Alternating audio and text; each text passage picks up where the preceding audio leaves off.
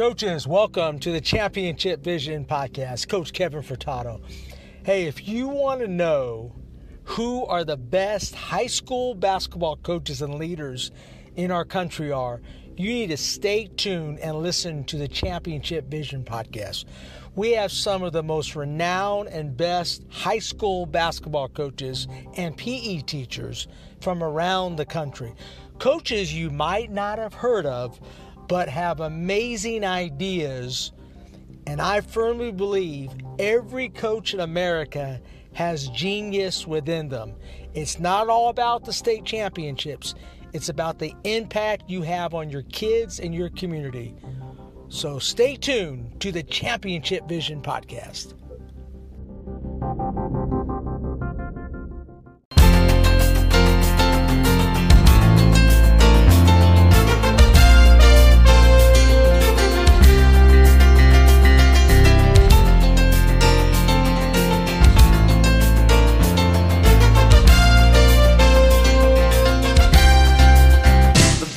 Ball is tipped. There you are. You're running for your life. You're a shooting star and all the years. No one knows just how hard you worked. But now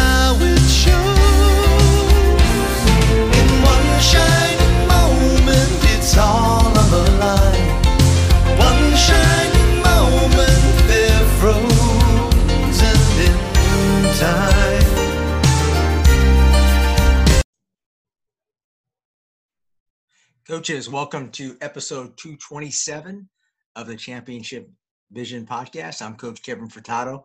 So excited. Uh, I have a great guest today. Uh, I think many of you Georgia coaches, Georgia high school coaches, know who Kyle Sandy is. Uh, Kyle Sandy is owner of sandyspiel.com, a website focused solely on the coverage of Georgia high school basketball. He's also part of the Hoop Seen team, and also you can find him along Twitter at Kyle Sandy 355. He he is the uh, voice and the word of Georgia high school basketball. So if you need to know what's going on with rankings, players, he is the man. He's going to give us an update on um, on each division, uh, on players, on teams, on coaches. So we're so excited to have Coach Kyle Sandy. Before we get started, um, I want to introduce our shootaway. Uh, our sponsor is Shootaway, the probably the probably the best shooting machine on the market. I know there's a lot of different shooting machines out there, Dr. Dish and so forth, but um, I believe Shootaway is the best shooting machine on the market. And currently, they have the new 12K shooting machine, as well as the uh, 10K, 8K, and 6K. We own it, uh, shooting machine here at Lake Oconee Academy. We absolutely love it. We have great drills that we do every single practice for our team. Uh, but make sure that you check out uh, the Shootaway website and also check out the new 12K. Recently, uh, I just sold a 12K shooting machine um, to my good friend Jarrett Clark at Westminster Christian Academy in Watkinsville, Georgia. And uh, feel free to contact me at any time uh, if you're interested in buying a shooting machine, the gun. All right. So, hey, let's welcome Kyle Sandy.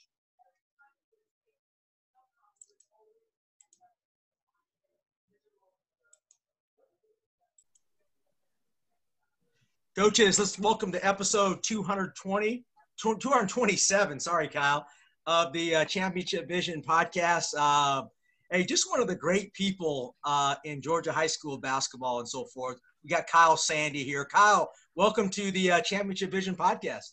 No, thank you for having me back, Coach. You have what you said two over 200 episodes. You've been keeping busy over here, so it's a like I said, it's an honor to be on here with you, sir. You've uh you got some heavy hitters coming on the show, so to be able to join that cast, uh, it is very nice. I appreciate it. Hey, I should be coaching my team right now. We're nine and zero. Well, I should be I should be preparing now for Greene County. Uh, of course, I've already done that, but uh, instead of doing my podcast, but I, I love talking to you guys, man, and I love talking to you. So, um, of course, Kyle Sandy's the owner of SandySpiel.com, a website focused solely on the coverage of Georgia high school basketball, and um, he's doing a million other things. So I always follow him on the big games he's covering. He just does a great job. So Kyle, welcome to the podcast. Kind of tell us a little bit about yourself on how you got into this uh, into this gig you're doing. Yeah, yeah. So um, myself, such as many others, I played basketball growing up. So played basketball in high school at Sequoia High School over here in Canton, Georgia, Cherokee County. So I was part of a team that, you know, I, have I've been a part of a team that was didn't have much tradition. So it was a, a, program that was built from the ground floor up. It was not necessarily known as a basketball school. Uh, junior season, we flirted with 500. Then my senior season, we were the first team in school history to make it to the state playoffs. So I've been a part of that kind of culture, not being like a front front uh, front runner, more so being of okay, it's a homegrown town and you build it up and you build it up. So I ended up going to Kennesaw State for sport management. Didn't play in college or anything like that. Um, and then quickly I was turned into a sports journalist, really, without me even kind of knowing. I knew I I kind of liked to write, but it was always a lot more fun when you were writing about sports and something you were passionate about. So I started writing for the GHSA, the AJC, uh, even the Atlanta Falcons uh, through a company called Score Atlanta. But hmm. after a couple years there, it just it didn't look like there was a lot of love for Georgia high school basketball, and, you know anybody that knows high school basketball in the United States knows that Georgia is top five when it comes to girls and boys basketball. So on the side, I just kind of opened up a website, sandyspiel.com, and just started going to random fall league games and tweeting stuff out from my account. And um, got the ball rolling, started a transfer list that got very popular uh, quickly, and it just got bigger and bigger and bigger. And then eventually, um, when I left Score Atlanta, I just kind of transitioned into doing sandyspiel.com full time, and uh, it's it's really been uh, something very special to me just to be able to track all these student athletes and these programs doing it the right way and um, it, it's just great from 1A public all the way to 7A. There's great basketball across the state of Georgia. So I just try to do as much as possible with state rankings, with coaches carousel, as far as uh, tracking where all these coaching changes go throughout the year. So making it kind of easier for potential coaches and coaches that might be looking for a new job. Um, tracking it that way, doing game night recaps, doing uh, spieling and dealing my, my own podcast as well, just as much as possible. Uh, I just try to give it all back to the community because I know Georgia high school basketball is great, and especially with these COVID times and everything being very crazy and up in the air, uh, as long as the ball keeps bouncing, I'm going to be in the gym and I'm going to do my best, the best to my ability to try and promote these kids in these programs. Yeah, I think uh, we, we all look at it, and if you're a coach that doesn't, uh, I guess if you're 0 and 20, you probably don't look at too much of the rankings, but um, you really have some good insight. Uh, and I, I think it, you mentioned this to me before, Kyle, about college recruiters. I, I, I think there's a lot of kids that are going unnoticed that you, I think, really help. Uh, talk about that, how you really help out a lot of these kids that might not be recruited. Yeah, that's very true, and it's not just me. There's a lot of great people across uh, across the nation that do scouting and media and that go into these gyms and help kind of quote unquote find these kids. But uh, you know, especially with uh, what's going on, as I mentioned with the COVID and stuff, some schools aren't able to get out. Division ones aren't able to get out and see these kids. So there's there's a lot of talent that can sometimes slip through the cracks. So um, my job really is throughout the high school season, both boys and girls, and of course in the off season with travel ball, is to try and locate these kids. Now, I feel like um, it's easy to find the seven star kid, like or the five star kid, pardon me, because you can see the seven footer in the gym, and it's like, yeah, that's a no brainer. That kid's gonna be really, really good.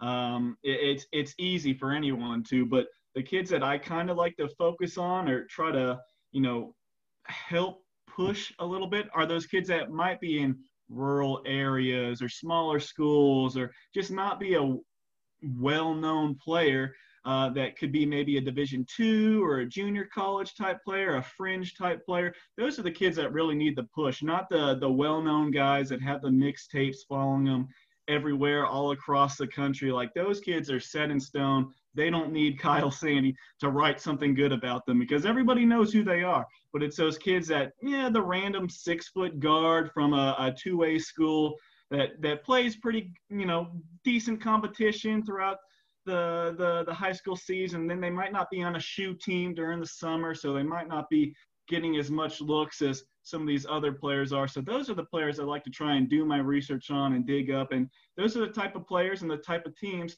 that really lead me to making a lot of um, a lot of road trips throughout the year, going to, to to smaller schools and just different areas across the state of Georgia, maybe two, three, four hours away.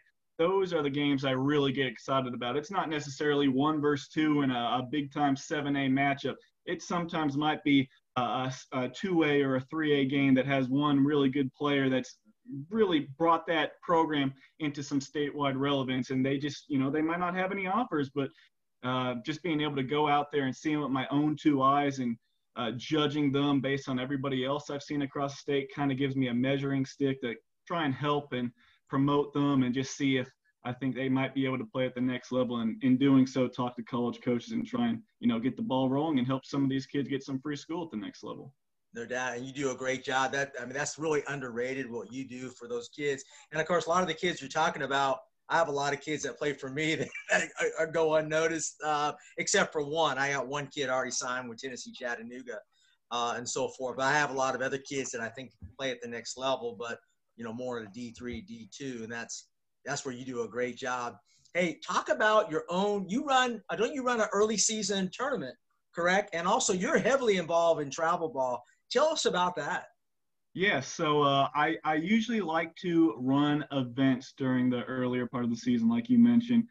Um, I was supposed to have two this year. I had a boys event and a girls event. Unfortunately, my girls event did get canceled, but my boys event which I had to scramble and you know like the week and a half before I had to change venues and teams dropping out and this that and the other so I mean obviously for everybody this has not been or at least 2020 2021 as well right now hasn't been the best year for schedule making um, but I like to have a platform for these kids and it really goes back to what I just mentioned not always the the juggernaut 7A schools that everyone knows and the biggest the biggest and the best. I like to try and get some teams that usually don't play in the, the metro Atlanta area and give them a bit of a platform to play other really good teams and see what happens. Like I had Richmond Hill come from over getting closer to that Savannah area. Had Upson Lee come from Thomaston.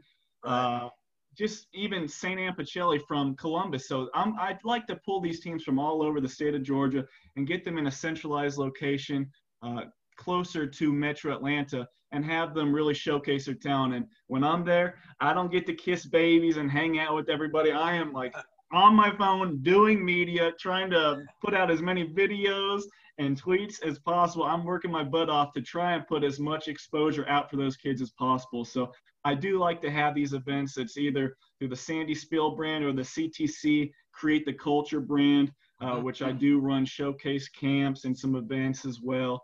Um, but it's all about just giving these kids a platform to play at a very high level and give them a chance to be seen by college coaches. Yeah, there's no doubt. I know the Championship Vision podcast loves to partner with you, so hopefully we can kind of get more together because I, I'm all about promoting the great high school coaches and uh, and players. Um, I don't think there's enough people like yourself giving back to the game. Am I, am I wrong there?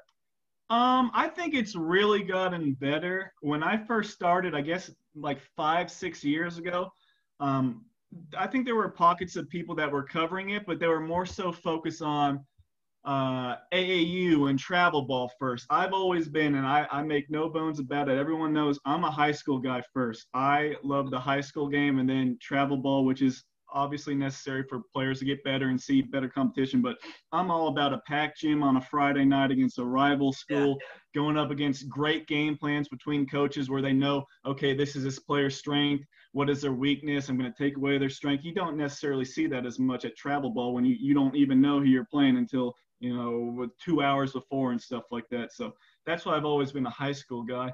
Um, but no, going back to your your statement, I think that it has gotten better. I felt like when I first started, it was more so people covering travel ball, but no one was really covering high school year round. So that's why I started my website to kind of be a, a one stop shop with both travel ball, but more so focus on high school basketball as to you could just go on sandyspiel.com and go through the archives and say, okay, this team's been really good the past four years, and here are all the all-state honors for the past three, four seasons. It's really cool just to kind of have that history there. But um, I would say that a lot more people have started to get back into media, and there's a lot of people popping up every single year, uh, providing very good content. So I think the state of Georgia uh, definitely is in very good hands. I think boys are probably in a little bit better hands than on the girls' side, but I think girls' basketball is coming as well. And uh, I've been getting deeper and deeper into the girls' game, and I, I, I really enjoy it. And I, you know, I, I, I do feel like on the girls' side, as far as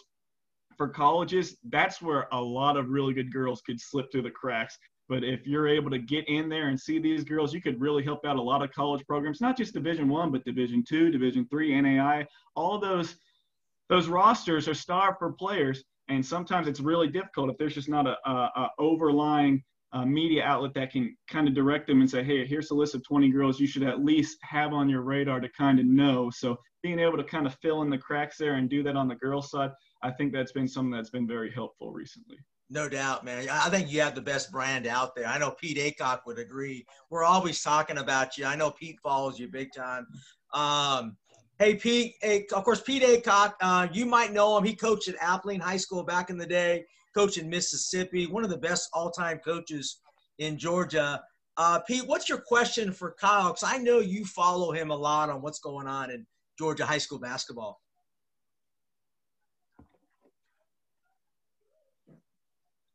Well, I'm just glad he's doing what he's doing and having a much bigger effect than probably what you think you are. But uh, it's really, really needed, and I hope you continue with it. And I hope you're able to build your brand. And while you're doing all this work for other people, don't forget to brand and build your own your own brand. Uh, I'd like to this thing to get for you one day where you don't have to do anything but this. That would because you talk, I talked to you on the phone one time a long time ago. Did you tell me you worked uh, at a radio station? Uh, yeah, that's what I thought. Yeah. And uh, but okay, but I just want to encourage you in doing this. I tell you, the Georgia High. I have a. I've been around a long time. I've been a high school principal for over 20 years. I've coached basketball for over 20 years, and I've pastored a church for over 20 years. Now I know that's 60 years, but a lot of it was done to you know, concurrently together. So I've, I've seen it all inside and out from Mississippi all the way to Georgia. But what you're doing is, is, is really shining a bright light on basketball. And, and the more creative you get with this thing, I think the coach is going to really, really cooperate with you. And they, probably and they already are. But it's just like me. I've been trying to get uh, a kid that played for me, Rufus McDuffie. I don't know if you know him, but he was at Mitchell Baker for many, many years. He's played for the state championship nine times and played and won it five. He's won over 600 games. He was my point guard a long time ago, and I've been trying to get him in the Hall of Fame, and I can't even get an email returned. you know that that's the kind of thing that bothers me, and I just want to throw out to you. Maybe you ought to have your own Hall of Fame. There's another guy, Joe uh, Williams, down at Baker County, and, and he Joe passed away. Joe won over a thousand games. Well, Joe's not in the Hall of Fame. I think if you win a thousand games, you might ought to get considered, you know. But but that might not be your area, but it's something to put in the back of your mind. And maybe there's another Hall of Fame out there that is not so complicated. And uh, I think the reason it's so slow um, is because they've made it very, very complicated. Uh, you ought to have a list of things one, two, three, four, boom, you know. And um, but he, of course, I, I lean heavily on Rufus. He's an incredible coach, and um, and when he was my point guard, we averaged over 94 points a game. So he was a pretty good one, five six, you know. But I hope you get to know him. He's got two players now. One is a six seven kid that's already signed with Georgia in football, or already committed to Georgia football. He's got another kid that's six seven that's going to be a pretty doggone good player. And um, they've got a little meat on their bones. They got some muscle. So you might want to think about him. Anyway, I'm running my mouth right now. I can uh, I can talk all day long. But my friend over here that I has gone crazy. He has. He he gave me a text today and said he was going to schedule. Now listen, this year he's going to schedule Buford. Mm. I sent him a text back and said, "It's one thing to schedule a black bear, big strong black bear, but my God, son, you've gone and tried to schedule." The grizzly bear, the baddest bear in the whole state of Georgia. So I think he has these moments sometimes where he just has this idea, oh yeah, why not? but but anyway, we'll see. But anyway, I enjoy what you're doing, and if I can ever help you, help you, I'm retired.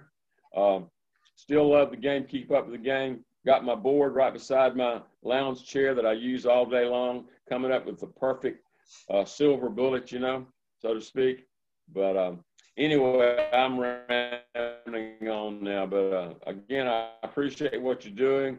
If I can help, give me a call. I'm getting my vaccination this coming Wednesday, so I'll be good to go. yes. Thanks, Coach. Um, hey, Kyle, let's get right into it. Let's go. Let's talk about players. Let's talk about because I know you know players. All, all. Let's talk. Let's start with the single A give me like your top. We did this before, but I want to hear right now, not necessarily the preseason, but who is playing the best right now. And start with single A and move up double A all the way up to seven. Oh boy, it's been challenging as far as you know. Some of these teams on the boys and girls side, as you know, they've only played maybe two games or Mm-hmm. haven't even played a game yet. So that always makes it, you know, extremely, extremely challenging. Um, I guess on the boys side, I'll start with Class A public. Um, you're looking at Drew Charter, uh, a, a 1A public school in Atlanta, which you don't really hear about 1A public schools in Atlanta at all. Right. And uh, they are really good. Jacoby Strozer, he's a junior. He's got high major offers. Um, he's been having a really strong season. Uh, Thornton, another guard in that backcourt with him. Uh, he's just blazing fast. He can shoot the three ball. He can get the ball and go in transition. I mean, I watched them play 7A Roswell. So you're talking about Roswell having, you know, two, 3,000 more, two over 2,000 more students in them.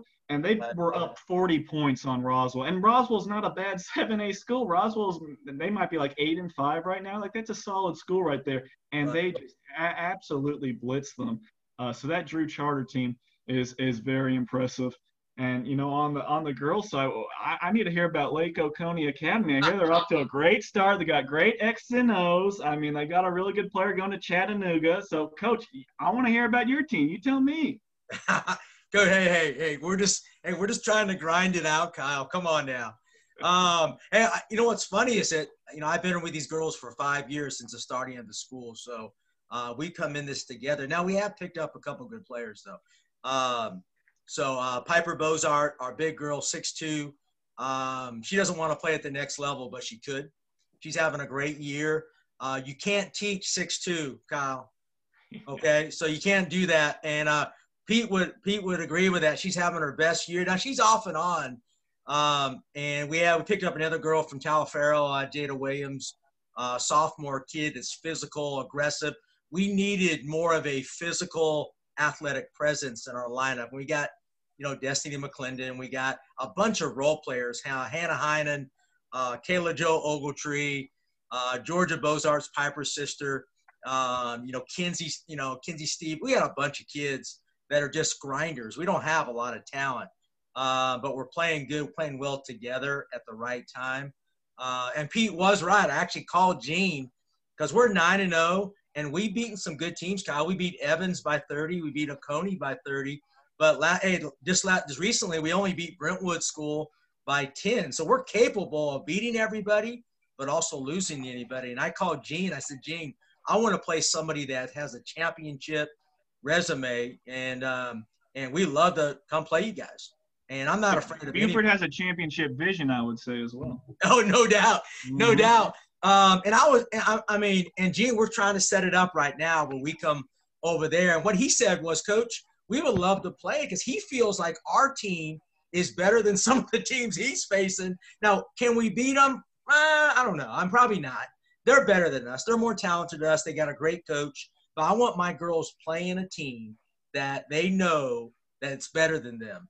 So we're trying to get us ready like that. So that's all I can say about us. hey, hey, you've you've said more than enough. You guys are, uh, you know, enjoying what it's got to be the the best start in school history, right? Hands down, right? Nine, yeah, yeah, yeah, for sure. Yeah. For sure. Yeah. Yes, you guys are rolling, and you know, looking at every everyone else in Class A public. You know, sometimes it's a crapshoot. I mean, Central Talbotton was going to be really good this year, but then I think their two best players set out due to COVID. So. Oh man, I was wondering where they were. Yeah. Yeah, Bernila Sparks, who was my player of the year in the classification last year, they lost in the state championship last year, and she averaged over 20 and 20 and 10 a game. And uh, to the last of my knowledge, she's not playing this year, so that really threw a monkey wrench into everything. And then you're looking at Calhoun County lost by one to Early County, who's uh, number one in Class 2A and has a 6-3 post going to Florida State. So yeah, I've seen uh, it. Yeah, and in Calhoun County they got uh, Takia Davis, who's going to play at the Division One level as well. Um, so there's, you know, it's it's open. There's good teams. There's not a, a juggernaut team that's like everyone's fearful of in Class A public. So I mean, you got as good a shot as anybody, and you got you got some talent. You got you got a, you probably have the best player in the classification in Destiny. So you got that. You always got a chance to win. So you got to feel good about that. Yeah, and of course, you know what everybody's worried about. Talk about this is man, the, the presence of COVID. I mean, that could that could change your vision quickly. I mean, you know, so I mean, so what are you seeing from coaches now? Are they just um are they what are they doing with their teams that you have talked to and what are they what are we doing differently? It's just a white knuckle ride. You're just hoping and praying everyone's doing what they're supposed to do and you're not watching them wearing a mask, being socially distanced. I mean, that's all you can really do as a coach at this point. You can't say, hey, when you go home, lock yourself in your room and don't talk to your family, don't talk to your parents. Like, you, you, you can't do that. So at this point, you know, it kind of comes down to being responsible and also getting lucky and just making sure everyone's doing what you're supposed to do. You, you can't really do too much more than abide by the guidelines and then just, you know, hope and pray everyone stays healthy. So that's really, um, that's, that's every coach's game plan. But you're right. I mean, COVID can, can screw things up in a hurry. I mean, I've seen so many, especially on the girls' side, not just with COVID, but even early on in the season, there were so many good girls players that were injured early on in the season. Then you know, you, you, you put that on top of COVID, and then I'm trying to rank teams, and you don't know, well, hey, we had two girls out with COVID, or this girl had a, a sprained ankle. So I go on as much information as I have available, but it's it's very well impossible that some people are in quarantine and this, that, and the other. So it's been a challenging year for everybody involved in sports. Kyle, talk about single A private. I, I think our single A private schools, boys and girls, are probably, I'll be honest with you, they're probably as good as the bigger schools. Uh, talk about the talent level in the top heavy single A private schools, girls and boys. Yeah, especially on the girls' side. I mean, St. Francis is doing really well. I just saw them play 7A Woodstock.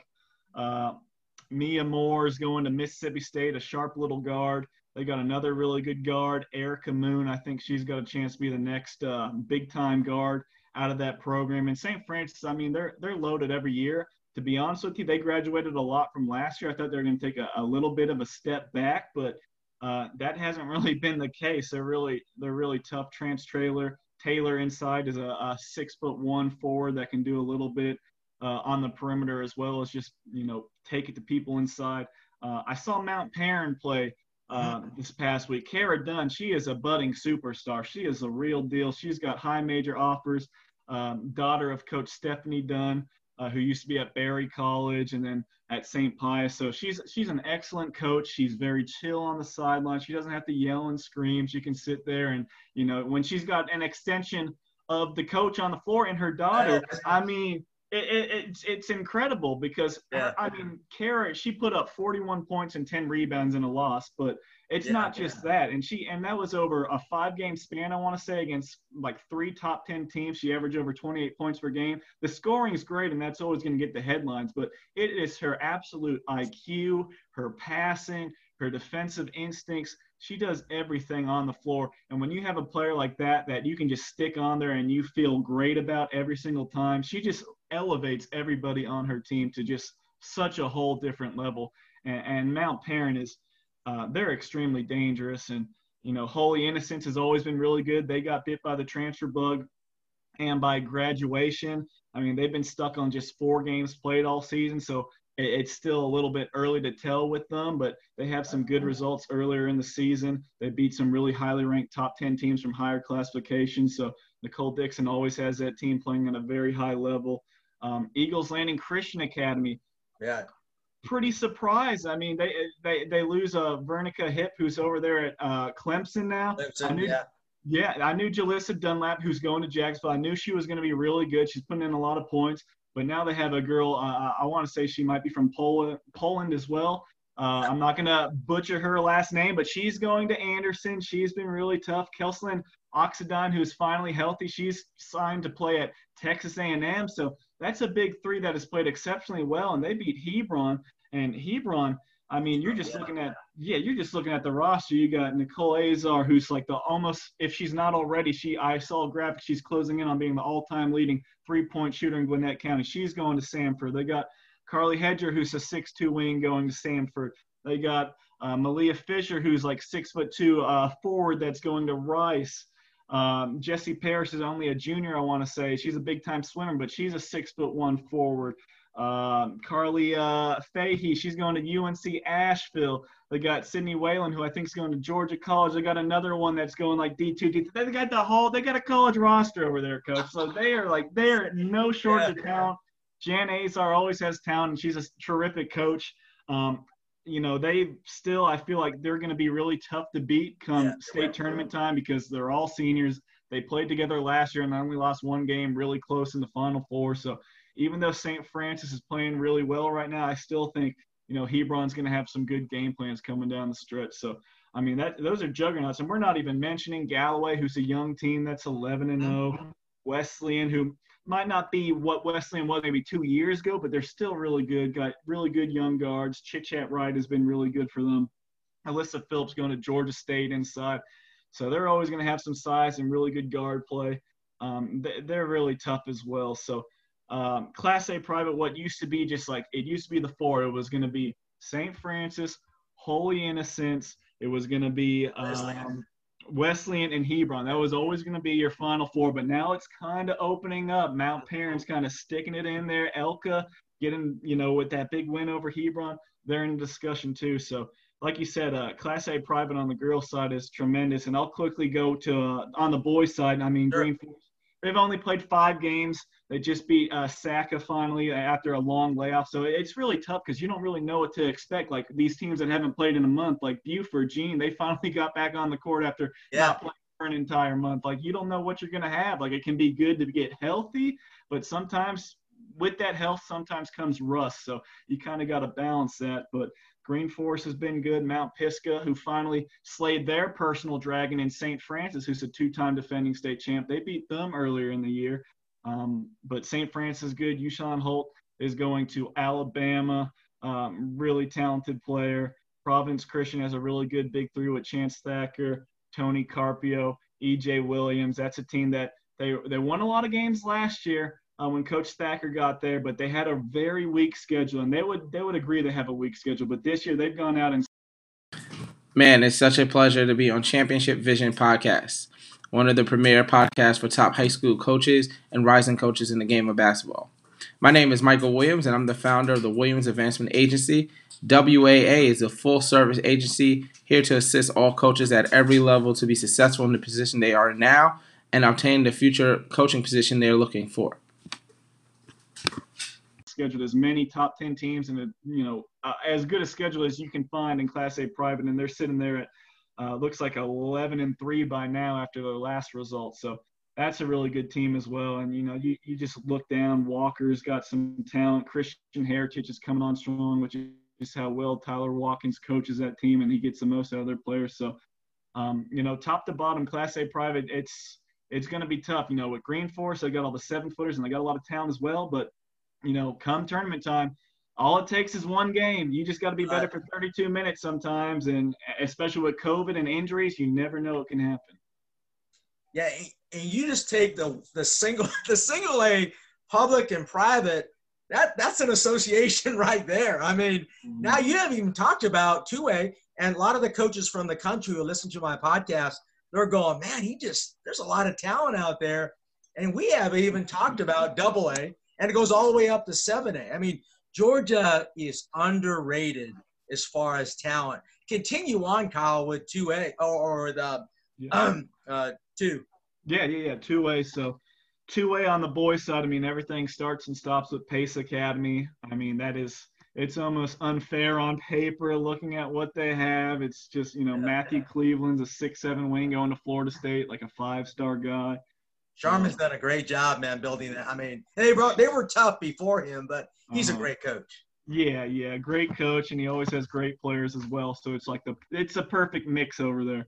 Uh, and you got Cole Middleton going to the Cleveland State. Uh, Josh Reed's a six seven um, junior who's blown up this year. Has been like their second leading scorer, I think. So you add him into the mix now, who's taking his game to another level. Madison Durr's a, a veteran guard that sets the table. I mean, they really just have uh, so much over there at, at Pace Academy. And Swainsboro, that's a, a really tough team. I really like uh, the Sebro twins. They won the state championship in 2A last year. Obviously, they did not have to deal with Pace Academy, but Sure. those two guys going to North Carolina State to play football, they're extremely tough. Uh, I love what they bring. Um, Frederick and Cedric, both of them very good players, can do a little bit inside and out. So they're an aggressive team. They can match that uh, that toughness. They wouldn't be afraid. I know they they you know on paper they don't have the talent as Pace Academy does, but you never know. You can hit a team in the mouth, and sometimes things can get crazy. So they do have that mentality, that championship mentality that you need sometimes to pull through in uh, in tough games. But you know, other than that, Lovett's got Ryan Mutombo going to Georgetown, a seven footer. Um, Washington County is always very good, always has really good guard play. And Woodville Tompkins in Savannah has a team that they were in a little bit of a rebuild last year, but they were off to a seven and one start right now before COVID kind of hit and put them on pause. So those are a couple teams on the boys' side, and then girls' side, Early County. Right.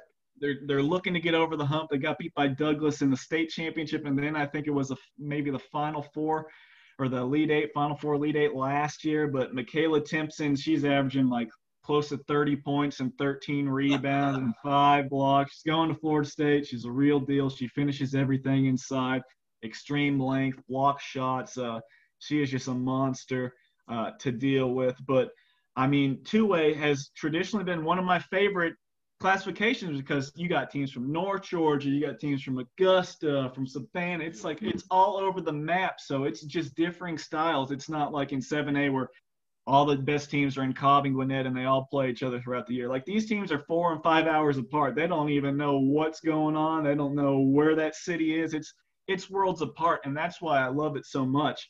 And looking at a team that's very far away from Early County is Rabun County. Dee Dee Dillard has done such a tremendous job. She Yeah. has that system in place. The Lady Cats, they win no matter who is there. She's, you know, the standard is the standard over there. She's built a culture. They got two really good uh, freshmen, and Ellie Southards, and then Lucy uh, Hood, who's a playmaking guard. You put her next to Gracie Dietz and some of these other players, Carly Haven, that's already um, been in the mix, and they just win games. They win games. They win games. They win games. Uh, they're mightily impressive, and they play some really good non-region opponents to get ready. And uh, you know, Elbert County. I saw Elbert County play like a week or two ago. Yeah. They're all sophomores, and that is super scary with how good they already are. They're like 16 and 12 or so last year. They played in my my uh, Sandy's Spiel showcase last year, and they were pretty impressive. But now this year, Anaya Allen is maybe five six, five seven, but she's shifty. She's got a bunch of other sophomores. She's probably been playing with her entire life, and they just have that chemistry and they click and they're aggressive and they're good. And I mean, Elbert County, they're in that same region with Rabun County and Region Eight, and then you throw in Banks County, who's ranked number ten currently in the poll, that has some some good talent. Cameron Greer inside, like that's that's really really tough. Region Eight always decides. It might not decide the state championship, but indirectly sometimes it does with the seeding as far as who who uh, a, a really good other team from another region might have to play in like the second round instead of seeing them in the final four of the state championship. So Region Eight is always really really good in Class Two A. Always got to keep an eye on that on the girls side. Yeah, I actually spoke to Steve Shedd the other day from Banks because I was trying. I'm trying to add games because We had a lot of cancellations, and I'm not afraid. I know you go to you play at Banks County, you're going to get a tough, tough game on that. Now, Yeah. I don't think they're as talented as some of the other teams. You know, maybe in Atlanta or whatever, man. But you're gonna. They're physical. They're well coached, and I want my girls going against those type of teams to get us ready. So Steve said his schedule was already full, so uh, maybe, maybe later. I'm sure there's going to be cancellations later. Oh, yeah. Um, hey, talk about uh, talk about 3A, Kyle. 3A. On that. I mean, it gets even better, doesn't it? Yeah, yeah. I mean, it, it just keeps going up and up and up. It's all over the place. Uh, three on the boys' side, you're looking at Sandy Creek as the heavy favorite. Jabari Smith going to Auburn, a five-star, six foot ten forward, inside and out, just like the prototypical big man in the NBA now that can stretch you out to the wing. And you know, I don't want to say like Kevin Durant because he doesn't have the ball skills like that, but think of a Kevin Durant type player. Uh, not at that level, but you know that kind of length and that ability to to score and do a little bit of everything. He's he's a real deal. His dad played in the NBA for a handful of years, so he's got great bloodlines, and he's he's really put it all together. And you know, Myles Rice transferred in from East Side. He's going to Washington State, so you got Auburn and Washington State right there, an inside-out duo. Um, that's really tough to beat, and they got Deshaun Proctor as well. I want to say he's going like Dallas Baptist maybe. Um, so you know they're they're they're loaded over there. They've taken a couple losses, but they played really good teams. They have some really good wins as well. Um, they're extremely tough. What I've been waiting to see in Class 3A though is that Savannah region when it comes down to Johnson, Savannah, and Windsor Forest. I went maybe I guess two and a half, maybe close to three weeks ago now to see Windsor Forest played Johnson, and that was two versus three at the time. Both teams have dropped a little bit because of inactivity, but of course, the day of the game that morning, it gets canceled. So my trip to Savannah ends up being not a basketball trip, but a mini vacation. So it ended up being yeah, I know. I went on the the the the yeah, the, the ghost tours and everything. So Smart um, move, Kyle. Yeah, I'm glad I went a day early. Thank goodness I went a day early to go on those ghost tours. I I was able to get a little bit out of the trip. Um, Hey, if you come to Greensboro, hey, we'll get you on Lake Oconee, man. We'll play a little golf, man. oh gosh, I don't want to embarrass myself, but that does sound very fun. I got some clubs in the trunk, so I need to dust them off. Absolutely, man. We'll get you out here. I do need to get that way. You're right about that. hey, Um, talk about on 3A, and I could be wrong, maybe Madison County. Talk about the guard that um I'm trying to think of her name that it got hurt, right? Uh, Yeah, yeah, yeah. Kayla McPherson going to yeah. to uh, North Carolina. Yeah, when she got hurt, that really threw a monkey wrench into everything because you're looking at what like 36 points, seven rebounds, seven assists, and like seven steals a game gone. She was she was the most dynamic player in the state of Georgia. She was incredible. I watched her put on put up 64 points against Hart County when Hart County that year Hart County lost by like three or four points in the state title game, and they had Yeah. Torian Starks, who was a big time player, and she just just absolutely disintegrated them. And it was it was incredible. To this day, the best performance I've ever seen in person was her 64 point outburst. Um, but her going down that really changed everything for Madison County.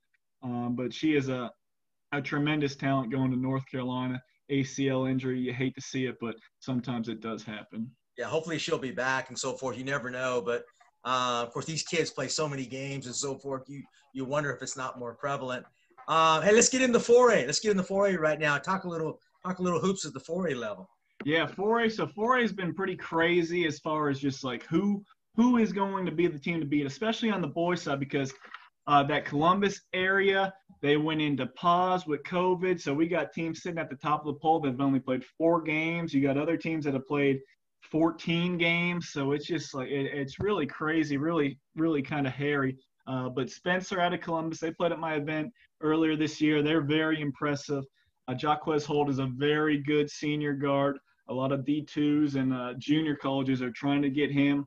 He, he just has an outstanding mid range game. And sometimes, you know, I was looking at Spencer. I've heard about Spencer for years now, and they would always put up 90 points per game. And this was this was back when they were in 2A. They're up to 4A this year, but they were playing teams in 2A, and it was you know it was a slaughter. They would beat teams by 40 and 50 points in the region, and it wasn't a very good region. And they're a good team, so a not great region versus a very good team leads to a lot of lopsided uh, scores. And I think they scored maybe over 100 points five or six times last year. But they'd get into the the state tournament and they run into like a really good Augusta team, and they they fall short and maybe like the Sweet 16 or Elite Um, so we didn't really know what to expect. Now you fast forward to this year, they're up uh, two, uh, you know, classifications into 4A.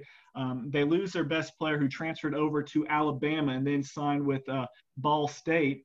Um, so you know you're you're in a new classification. You lose your best player.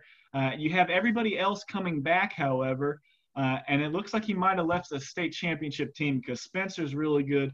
Uh, Tyson McDaniels, he's moved in, I want to say from Jordan over there in Columbus. He's a six-six sophomore, a good wing that can do some things inside, super long. He's very impressive. They got a couple other guys, Jaleel Parker, I think it is. He came in from um, Shaw, I believe, and he's helped really solidify that. So Eric Allen, he's got a ton of talent. They're really good. Um, and you know they're they're off to a really quick start. So that's a team uh, that's uh, got a chance to win a state title. And I want to go back to Holt real quick because I lost okay. my train of thought because I was saying, you know, when you, you see a team that's beating everyone by 50 points and they're scoring 100 points, obviously if a team's scoring 100 points per game, they're probably pressing a lot. And sometimes you would think, especially sometimes at the smaller level, it can be a little helter skelter at times, maybe. Yeah. Um, but looking at Holt, when I watched him play, I was so impressed always in control, never got sped up, wasn't making dumb shots or taking dumb shots or making bad decisions with the ball. Super polished. You could have stuck him on a 6A school and, you know, he'd click right there and would have fit in perfectly. So, um, super impressed with him. And then a couple other teams in 4A. Baldwin's really good. They got a really good backcourt. Will Freeman leads that team. They've been stuck on four games recently, but Baldwin's a team that has a lot of guys that have come back. Jeremiah Simmons as well, a very uh, veteran group that I think has a shot to go very far. And I'll, I'll, touch on one team that just fall, fell out of the top 10 is Fayette County. I mean, they played a crazy, crazy good schedule. They lost four games in a row before they won last night. So they're sitting at six and nine. Um, but they played top 10 teams in higher classifications.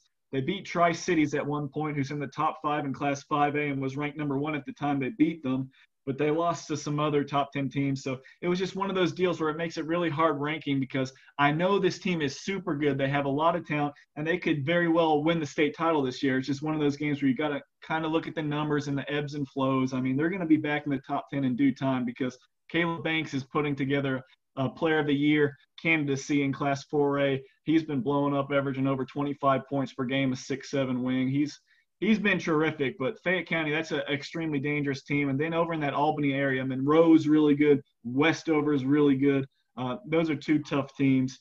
Uh, and then for a real quickly on the girls' side, um, Jefferson and Troup County, two really good teams. Jefferson just um, they lost at St. Pius, who's red hot right now in 5A. Right and then they survived Chestatee by four points in overtime after they, I think it was a three that Jefferson hit to send it to overtime. So sometimes you got to win ugly. It can't all be pretty. And I think uh, Coach Brown's team's doing that right now. And then Troup County, they just got beat by East Coweta, who was a like a 500 team in 7A. Uh, that was a bit surprising. Um, but 4A, it, it's you know, it's looking a little open between Jefferson and Troup, not necessarily playing their best basketball right now. You got Luella, who's been tough at 11 and 2, and then Carver Columbus stuck in that COVID pause at 4 and 2. And then yeah. Marist, always a tough team at 8 and 1. They might not have the superstars that some of these other teams have, but uh, they have that great system. They will grind you out and play really slow in just a defensive style of game. So those are some really good teams in 4A on the girls' side. Yeah, Coach Brown was on my podcast. I mean, talk about an underrated coach. He's part of the what I call the Gene Durden uh, tree of coaches. Uh, but Coach Brown does a great job out there. Hey, talk about let's let's kind of this venture off on coaches. There's a lot of good, solid coaches in the state of Georgia that maybe people don't know about that might not even be winning state championships.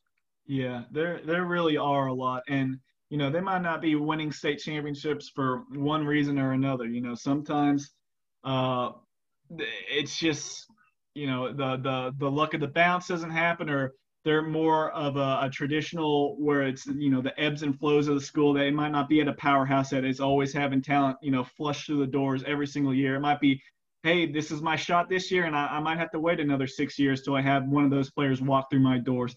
And you know that doesn't mean they're that doesn't mean they're a bad coach if they're not winning 20 plus games every single year because there there are some great coaches that are in you know situations that are a little more difficult than these other programs that have kind of just built that you know that that pipeline where just everyone wants to play for them and they're always going to have talent so there's a lot of good coaches. Marcus Hood's always been very good. He's at Marietta, led a lot of great teams at uh, Allatoona. Gil Davis is having a really nice uh, resurgence this year at uh, South Paulding, his best team right now, it looks like, since uh, when he had Kane Williams, who went to Georgia State, and Ja'Cory Wilson when they made a deep run. So um, a lot of a lot of really good coaches just all throughout. Those are two off the top of my head, but like they're they're they're all over the place, and it's it's you know sometimes it's just luck of the draw as far as state tournament uh, seedings and then injuries and there's a lot of factors that have to come into play to win a state title especially in georgia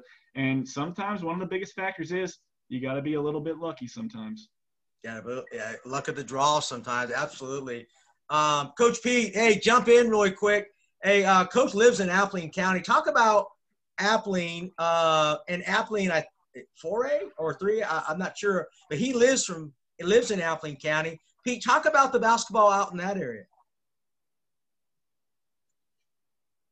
Well, it's always been pretty doggone good. Uh, I, I, coached here when I the second. I was in Mississippi for about six years, and I came to my home school here. But I, my dad, uh, back in the day, he scored 44 points uh, in one game in 1940. Can you believe that? But uh, that was a lot of points back then. But then not only me, but other people had. Uh, you wouldn't remember Bob Davis, but he won 125 games in a row in girls basketball, um, and that was here at Appling County High School. And uh, we've uh, when I moved here, I, I, I think that we had um, we had some really great great teams, and I was telling you about Rufus McDuffie. Um, my point guard back in the day there. But there's some incredible athletic kids in this part of Georgia, South Georgia. I've always told college coaches that I've talked to that there's so many six-two kids that have got a little muscle on them and they're quick and they are super competitive. Um, they might not do a lot of blocking out, but they just go get the ball. I call it hitting and getting, you know. And uh, you don't go to many schools around here and play that they're going to have some athletic talent, just raw athleticism. And because football is so powerful in South Georgia, um, sometimes it, they're not quite as polished. But if you can get a quick, quick kid, I coached junior college and found out very quickly if you get a, a quick kid that can shoot and work hard, play great defense, you can you can do some damage. But no, I uh, I want to ask you this question all this stuff you're telling to us tonight, is it, are you reading it or is it on the computer? Please tell me it is. No, no, no. I, I'll look down. I don't know, how, how do you do this? Yeah, I just look down to look at a, a team name just to, to jot the, the, the, the, you know, my memory, but I, I do not have names written down or anything like that. No. As long as I have my rankings in front of me, that's all I have, that's and I can just kind of spit it off. Yeah, Kyle's encyclopedia of were you a, were you a were you a Mensa guy? No, God, no. were you Mensa? No, I'm, I'm, not that smart. I can't believe you got all this basketball stuff up there. Gosh, that's that's unreal. But no, um, I, I, tell you, if you want to find out about basketball, my my point guard, Rufus He's been in South Georgia all his career years now. And again, he's won over 600 games, but he's got, he can tell you all about basketball down here. And uh, he's a good man. Good man. One of my favorite, favorite players. Played an all star game, started an all star game. So, but there's some great coaches down here, and they all work hard, good people. There's some athletes down here now. Let me tell you, there are some athletes. And uh, I don't know. I think there's so much basketball information out there now. If a coach today doesn't have a pretty good system, he's just lazy because, gosh, just like on Kevin's, all these podcasts, all you got to do is just click on the thing and listen to a coach that's won X number of state championships and runs this system and that system. And if you want it, it's out there for you. It really is.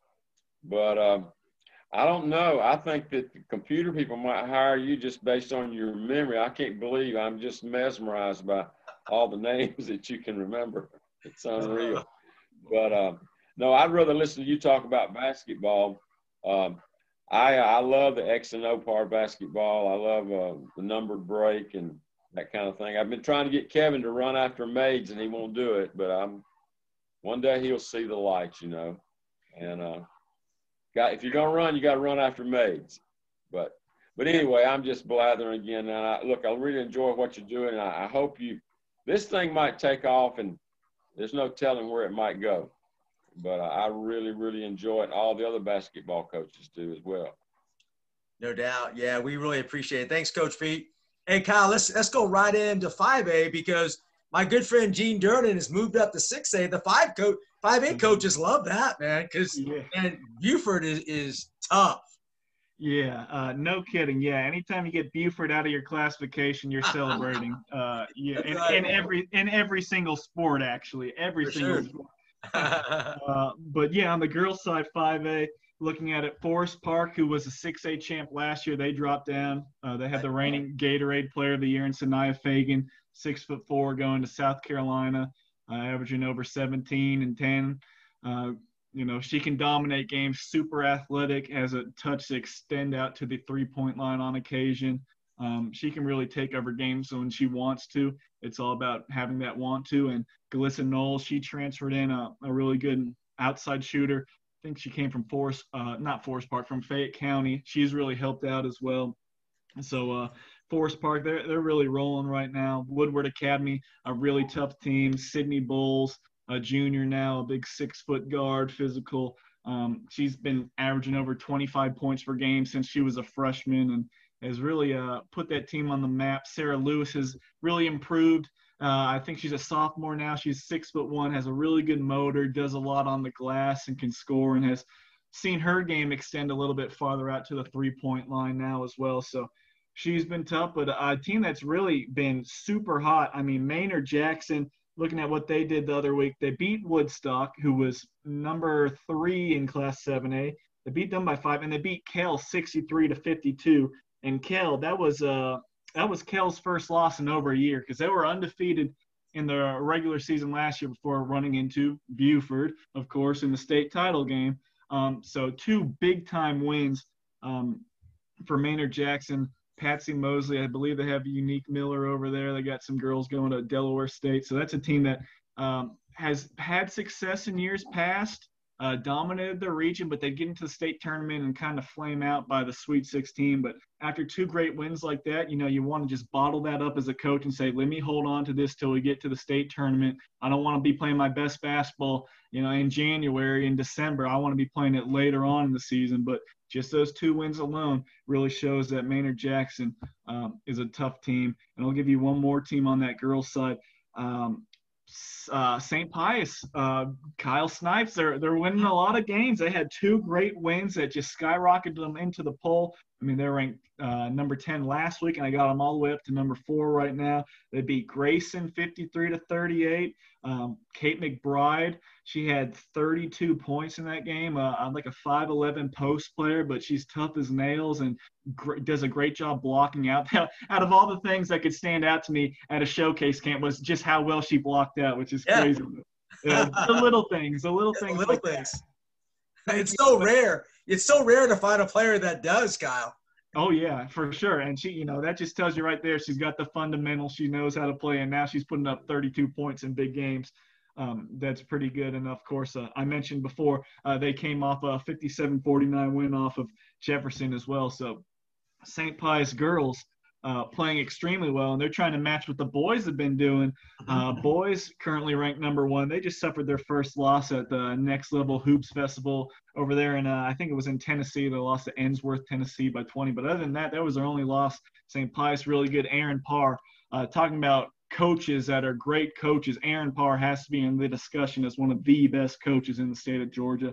He doesn't have six foot eight guys jumping out of the gym or high major division one players. He just has great system players that execute. They run his offense to a t. He's got just brilliant x and o's. He gets the most out of his players all the time. He's got a terrific point guard brooks Collert, best passer in georgia second best passer depending on who you ask uh, the flashiest passer by far hands down. Um, he's going to rollins college but he makes so many just phenomenal passes. He just sets them up. And in a system that has so much great ball movement and passing and cutting, like he is just the wizard up top, just the maestro of that offense, uh, making them really click. So St. Pius is very tough. Eagles Landing, um, they beat Sandy Creek recently, and that was a huge win. They got a great sophomore guard in David Thomas, who I absolutely love. I think he's gonna has a chance to potentially be a nationally ranked player in due time.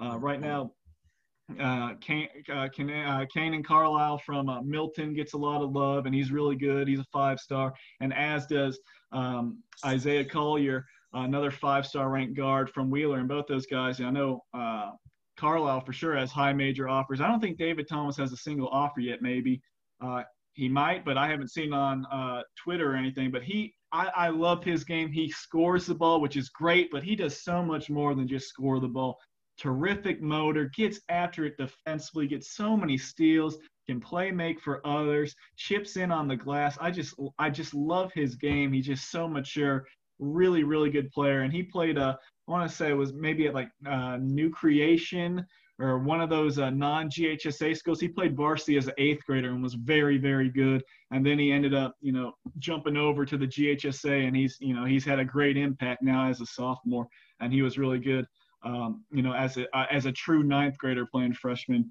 uh, last year as well. So I love his game. So those are two of the teams that I'm looking at in 5A on the boys' side. Two really good programs in St. Pius and Eagles Landing. Yeah, St. Pius boys. I mean, it's those one of those. It just shows that how coaching is a huge factor at the high school level on that because hey, they've been consistent. They are unfortunate to lose to the great Upson Lee teams. Remember that, Kyle? Oh, I mean, how can I forget? I mean, he lost. He could have had more state champion. Uh, I mean, some other state championships. Um, hey, I spoke to Kyle Stipes. Um, I think it was more in the fall. He said he wasn't that good, man. He lied to me. Says that every year. he says on. every week. I know. He wasn't that good. He says it all the time. He's always sandbagging that man. Oh, I know. Even after his wins, I said, I just don't believe it. I don't know how he does it, but he's got those girls clicking right now. And you know, sometimes the biggest thing in basketball is belief. If you have a team that believes in themselves and they'll run through a brick wall for their coach, yeah, amazing things can happen at the right time, right? And that's whole key. You mentioned a good point.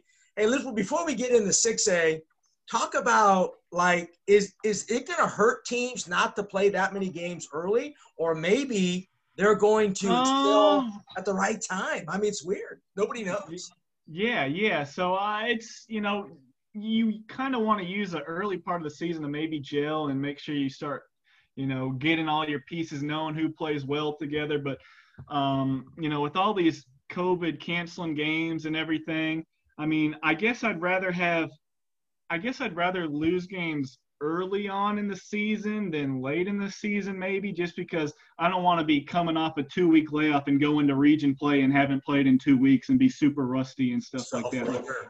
Yeah, I really sure. want to have some good momentum going into it. So if there's ever a time to have to shut it down, I guess even like with the Columbus schools, maybe that's a blessing in disguise that they shut things down for a couple weeks early on in the season. If they can stay healthy the rest of the season and then not have to have any pauses or delays, and they can all be going into a you know February and March playing really good basketball, that could be very beneficial in the long term. Yeah, I think you might even see more online virtual learning. I think. I mean, that's something that we do a we do a combination of things here. We got a lot of kids back on campus now. I don't know if that's good or bad.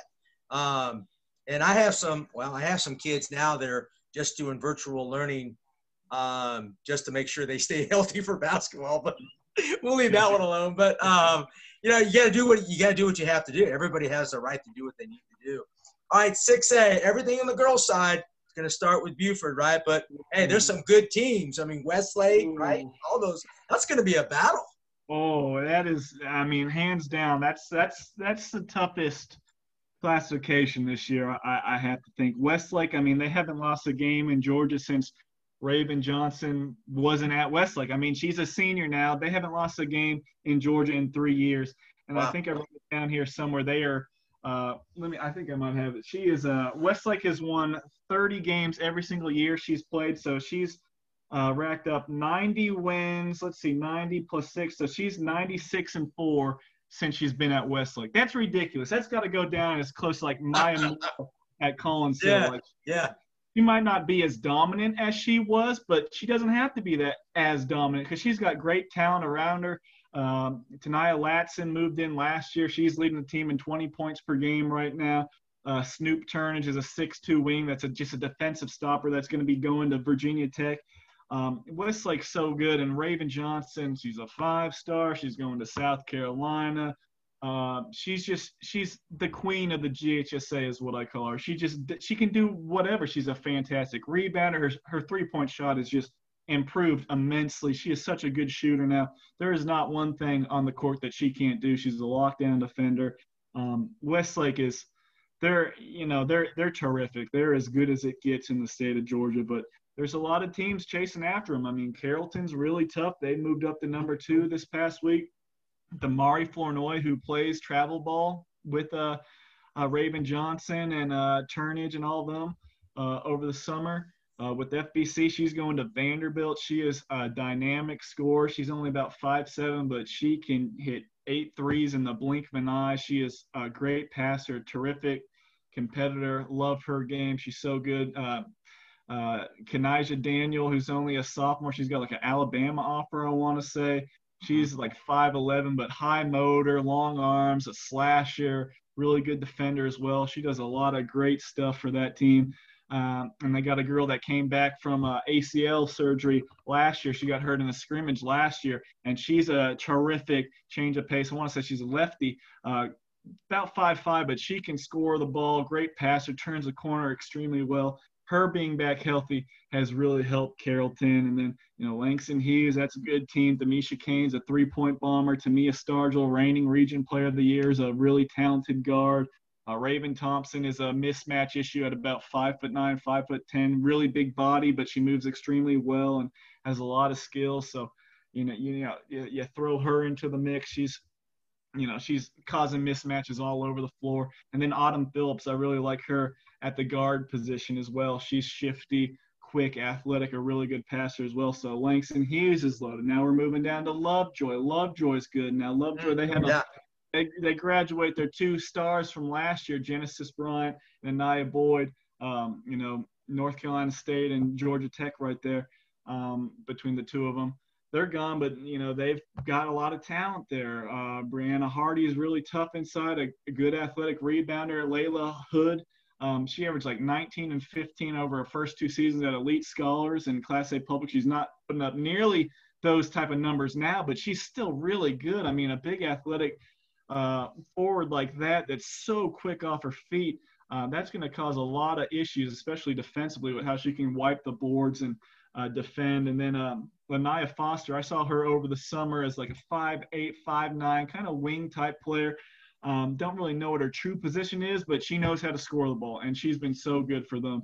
And then uh, lastly, their freshman, uh, Brianna Preston, uh, she's the next big thing at guard for them. She's averaging close to 12 points per game, uh, about five nine, a playmaker, really, really talented. So she's stepped right in and ran that offense uh, for Coach King, and they played some really good teams throughout the year and have had some good results. And then now we're getting into the the last two I got to talk about. Kell. Kell's very good. I mean, they were undefeated until they ran into Buford last year in the state title game. They got Crystal Henderson, who uh, we'll talk about Scoot in just a second, but Crystal Henderson, a sophomore, averaging over 20 points per game. I think she might be the scariest shooter in the state of Georgia. She will literally pull up from 25 to 30 feet from all over the place. Just is unstoppable when she sees one three point shot go in. She is just crazy. And she's only like five six, five seven, just a little girl. You know, if you saw her walking down the sideline, you or down the street, you would just you know think she's a, a normal little kid, a student. But yeah. oh my gosh, she is a killer on the court. Uh, she's phenomenal. And then um, Jemiah Gregory, who you know she's back playing, but she had a huge scare, and I haven't seen Kell play yet this year, so I don't I don't know if I, she's playing under a minutes restriction, which she very well may be because she had a, a scare with a, a heart condition and her basketball career was said to be over. She put it on her Instagram, said, My basketball career is over. I had this heart disease. And that, that, was terrible because she's their best athlete. She's five nine. She was growing her game as a guard, um, extending her outside shooting as well. And she's a great slasher and just does everything. Um, but she's back playing. Like I said, I don't know. I think she might be on a minutes restriction, possibly. Don't quote me on that. Um, but she's a big, big piece. If she can get back to where she was in the off season, she's scary good to go along with the Maya Moss, who's a five foot eleven, just a, a good rebounder, finishes inside, and Sylvia Cajoro, um, a three point specialist. That's what she is. But Kell spaces the floor so well, and her and Henderson can shoot the lights out of the ball. And you add her into the mix now. She stepped up her game immensely. She was a role player, maybe like a ninth man, eighth man off the bench last year, but now she's like their second leading scorer, uh, just bombing away. And then, of course, we got to talk about Buford. They had to sink the pole because they hadn't played in a month, but I mean, Buford, they get right back yep. to it. They hammer a good Stephens County team. They get, you know, back into the swing of things. Um, Ava Watson's a, a freshman that I think she has like an Ohio State offer already, something like that. She's really good, talented player I've seen over the summer. Uh, they got all those veterans, all those seniors. Uh, Shia Willis, Shia Willis, really good um, uh, passer, sets up the offense well. Blair Wallace is a knockdown three-point shooter. Tamord Planton inside is a big bruiser. Um, and I mean, you can list the entire roster because the entire roster already played. They always focus on one kid for sure. Yeah, they're they're 15 deep. It's ridiculous, but you know, just naming a couple of those girls, like they're they're so deep, and you know, VD, they got they got everybody. They they they play one through 12, one through 15, and that's why they're always so good. That culture, that system is. You know, they get them in young, they'll play some, they'll learn so freaking much in practice in the off season. Like it is a constant learning um, a learning process for these girls, and they're always so much better for it. So uh, it's incredible what Coach Durden has done over there. And uh, before I move on to the boys' side, I know you know Gene quite well. I want to hear your thoughts on what he's built over there and how he's been able to sustain it for so long now. Yeah, and Gene will always tell you it's not it's not what you do, it's how you do it. Um, and I've always wanted to play his team simply because – I, I want my team. We run a clinic every year, Kyle. I think you probably know it. Gene comes every year with his players and does his breakfast club or whatever, uh, and he puts on a show as far as teaching the game. He's just a great teacher of the game. He really believes in what he does, uh, and um, you know he's at just a perfect fit with him and Buford. Uh, those kids, what people don't realize is he does have talent, but he also has a lot of kids that are not really talented that he gets the maximum out of. And those kids play with relentless effort. That is crazy enough for why I would like to play them. uh, because I want my girls to see that uh, firsthand. Hey, this is what a championship program does. Uh, because if you're trying to build a program, you need to see it right up front. Of course, you can go to practices, uh, but um, he's just he's just a winner, and he's got a great coaching staff. His son Kobe is an up and coming great coach. He's got a great staff. Um, they do a great job in the weight room. Their kids are strong. I mean, they're they're they're built for they're built to win. Um, but they're built on the Breakfast Club and the fundamentals that he teaches those kids ever since they're in the fourth grade. Um, it's built from the ground up. I love the guy, and uh, I, you know, he's one of my mentors, and I really believe in what he does. Yeah, he's uh, he's tremendous. I mean, Hello, my name is Coach Charlie Miller, head master trainer with the TAC Basketball Academy in Dallas, Texas.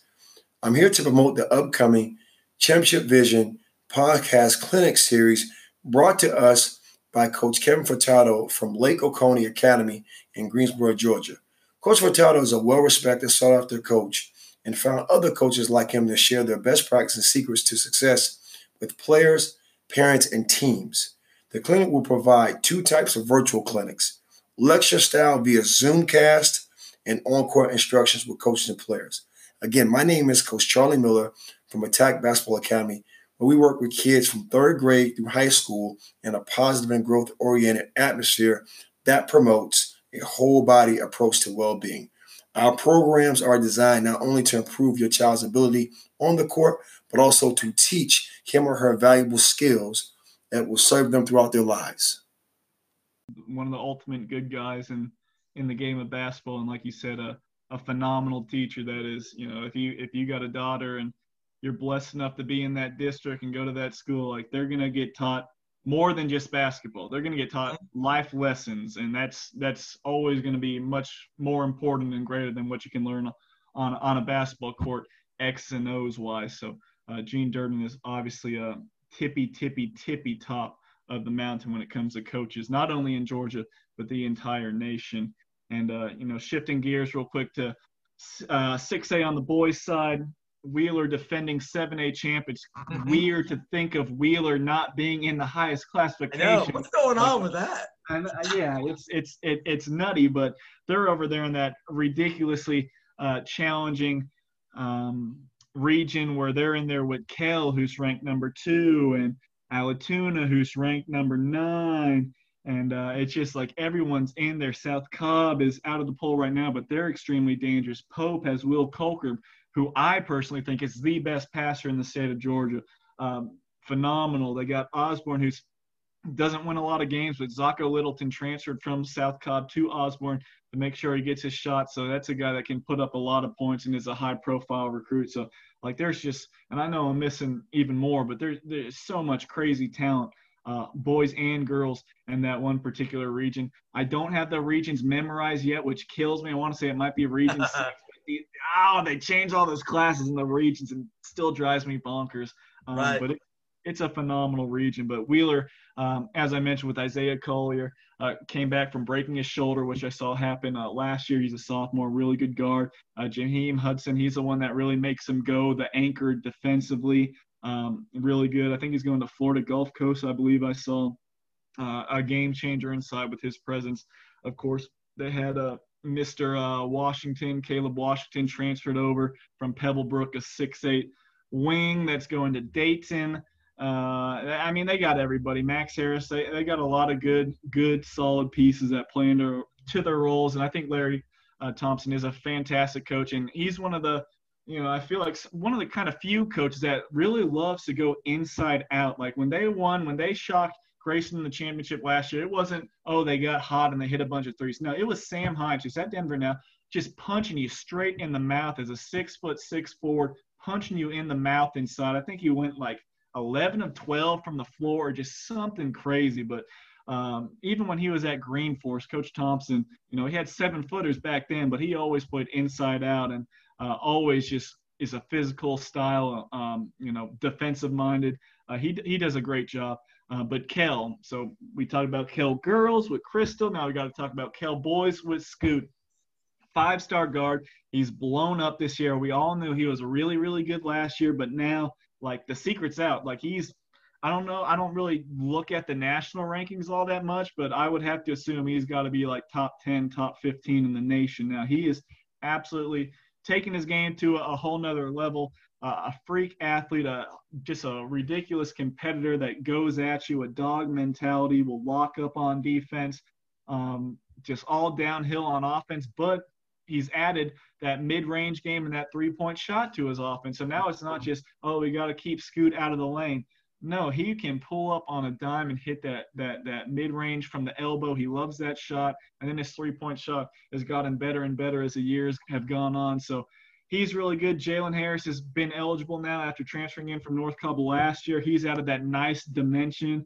Uh, Najee Cologne is a, a really tough bulldog defender and a timely three point shooter. Aaron Smith's a, uh, a sophomore, only about 6'4, 6'5, but he plays his role really well and rebounds and can score inside a little bit. And that's the thing with Kell. Like a lot of these other superstar players, there might be a five star guy and he's playing with, a, you know, a couple three stars and a couple other high major or mid major guys. Like it's, it's Scoot and the rest are just some dogs that play next to him that play extremely mm. hard for Coach Jermaine Sellers. They buy into it. Like if you just saw Kell walk into the gym, they're not like these other teams with six nine, six seven, six eight. Like their tallest player is about six four, and you know they just follow the lead from Scoot, and Scoot makes them go. And you know he's just tremendous. Uh, and you know he, he he's a phenomenal talent. So if you're ever uh, in Cobb County or you ever want to see a good game, anybody that's listening sure. to this podcast, this is a kid that seriously is trending towards the NBA lottery. I feel like kind of like what Collin Sexton did, but he's yeah. doing that. He's hitting that peak earlier, and he's training like crazy. He's got his own, you know, personal facility. Next Play 360, his parents help run that, so he's literally in the gym with pros all the time. So uh, the sky is the limit for him. He is such a terrific player. Yeah, that's great insight, man. I appreciate. I'm really learning a lot as well about not not only the girl side but the boy side as well. Man, you're again, like I said, you're an encyclopedia of information, man. If you're not listening to uh, Kyle Sandy, man, you're crazy on that. You're you're asleep. Uh, and I know college coaches. I mean, what a resource for college coaches. Um, and you have a lot of college coaches that reach out to you and say, "Hey, Kyle, hey man, who's who's the who's the up and coming guard that that nobody knows about?"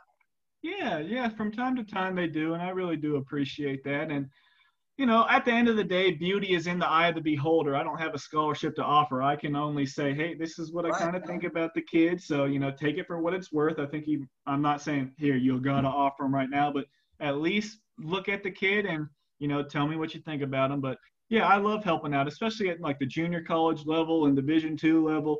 Those are the guys that are really trying to find those, those guys that might slip through the cracks. And I got friends at the junior college level I'm very close with. And it, you know, I always love trying to put them on some guys. And when it actually clicks and it works out for them, which yeah. sometimes it does, sometimes it doesn't. But anytime you can, you can lead to uh, helping a college and helping a friend get to the next level, and more importantly, help that kid uh, get to the next level and, and go to school for free or go to school to open more doors for them, you know, down the road after they get out of junior college level and go to wherever. Uh, it, it's always great to play a small part in that and, you know, really trying to advance the game both at the college level and at the high school level.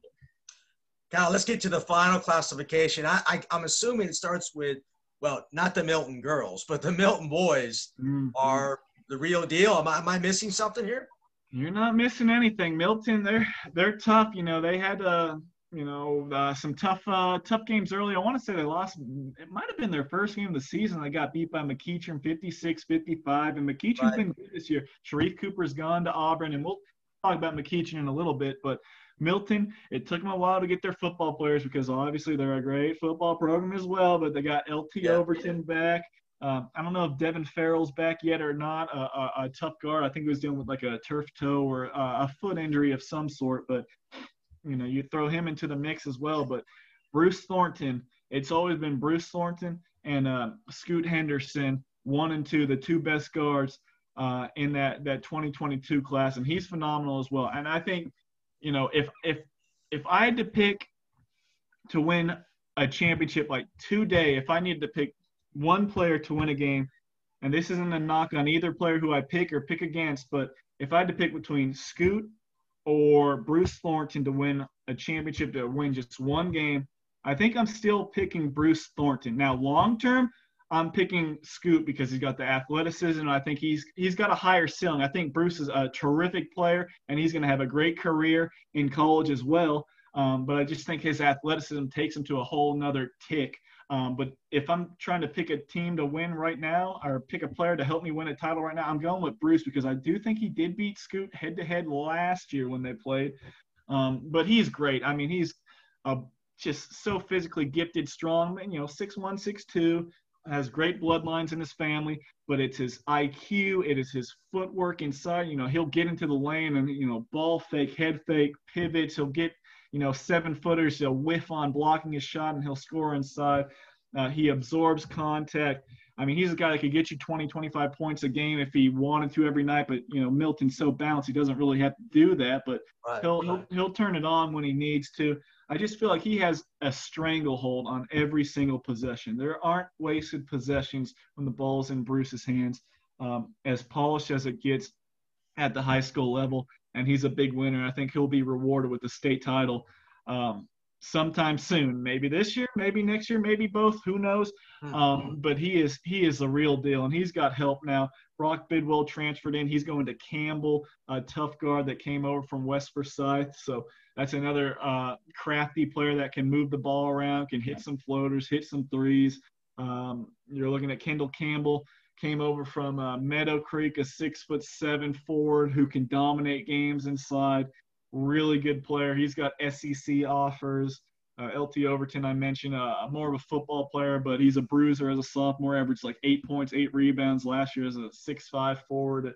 Uh, really tough guy inside. I mean, they, they just got so much to work with over there. And Kanaan Carlyle, of course, uh, five-star sophomore. I'd be remiss if I didn't mention him. So, okay. I mean, it, yeah, yeah, yeah. It's just, yeah. I almost forgot the five-star, of course. Uh, you know, Alan Whitehart. Yeah, an embarrassment of riches over there. Um, but Milton's really, really, really good. They just won the Beach Ball Classic over there in South Carolina, yeah. so they, they come back home to Georgia with that hardware, and I think they're going to have a lot more hardware to come over the next two years. And Grayson uh, lost that heartbreaker in the championship last year. Coach Pierce, um, he sees three big players, you know, leave, and Davon Smith, Mississippi State, Tenari Lane, Winthrop, and then uh, Caleb Murphy, USF. Uh, but now they have some guys come in. Tyrese Elliott moved in from Alabama, tough guard. Chauncey Wiggins comes in um, from East Side. Yeah, six foot ten forward that's playing on the wing this year. And uh, you know, they got some more as well. Um, that's a really, really good team. And you got Ian Schieffelin right there going to Clemson, a six foot eight forward, big man inside. Tajay Kelly has brought his game to another level. Charleston Southern, they might have gotten a steal because he's been you know, I know at least the first month of the season or so, he was Grayson's best player. He's been super, super good. Um, you know, stepping outside, knocking down the occasional three. I mean, last year he was more of a guy that comes in off the bench, give you good minutes, grab you maybe five rebounds and four points, and maybe block a shot. But now he's had multiple double doubles and just showing a whole a whole new thing, a whole new variety of skills. His his his body's trimmed up, his footwork's much better. Uh, he's just been super impressive. And then uh, Robert Coward, he transferred in from Denmark. I knew I was missing a third musketeer. Uh, right. That, yeah, that's a kid that averaged almost 20 points a game at Denmark last year, and he's you know he's he's putting up big numbers again this year, probably in the the teens or so, or close to teens. So a lot of talent to choose from. And then Caden MacArthur, the unsung hero. I really like him. He's an unsung hero. He's not the guy that's going to get you big points, but he's a good passer. He takes a lot of pride on his in his on-ball defense. A pesky little guard, might be about 5'11 or so, but I just love his defensive presence and what he brings uh, for Coach Pierce. And I'll touch on two more teams on the boys' sure. side. Um, McEachern, ranked number three. As I mentioned, Sharife Cooper's gone. They lost a lot, but you know everyone outside of Cooper, I guess they didn't lose a lot because they have a lot coming back. I mean, Chance Moore, who's going to Arkansas, six six wing. He's been in and out of the lineup this year, but when he's there, he's good. Bobby Moore's a six five wing that can put points on the board. Super physical, um, just a tough kid. Um, they just got a lot. Cam McDowell, um, he's really exploded. He's going to Georgia now. He's super talented. And Randy Brady, another unsung hero that transferred in from I want to say Tennessee maybe a year ago and he's really gotten comfortable in that system. So you got four guys now. They're somewhat, you know, they're all wings and they all kind of score in similar fashions. That kind of worried me as far as that kind of repetitive, all six five wings. But they're all six five wings that are extremely good, and they're playing at such a high level now. The one thing that killed them last year, and I saw it when they got blown out by Sandy Creek this year at Holiday Hoops Giving, is when they run up against a team with a really good big man, that is an area of concern. They don't have a ton of size inside that can really defend the rim. That's something to kind of keep an eye mm-hmm. on when you're looking at McEachern. They can match anybody firepower wise on the perimeter, hands down, no questions asked. And they got some good athletes out of those four I mentioned and some tough dudes that can go up and rebound. But if you got like a 6'10 guy like Jabari Smith, he just ate them up and did whatever he wanted. Luckily, you don't have to beat Jabari Smith to win a state title, but that's something um, to keep in the back of your mind. And um, you know, playing teams like Grayson, who they just got beat by 74 to 66 Grayson, they play inside out. Coach Pierce, I've talked to him throughout the season. He said inside out, inside out, inside out, baby.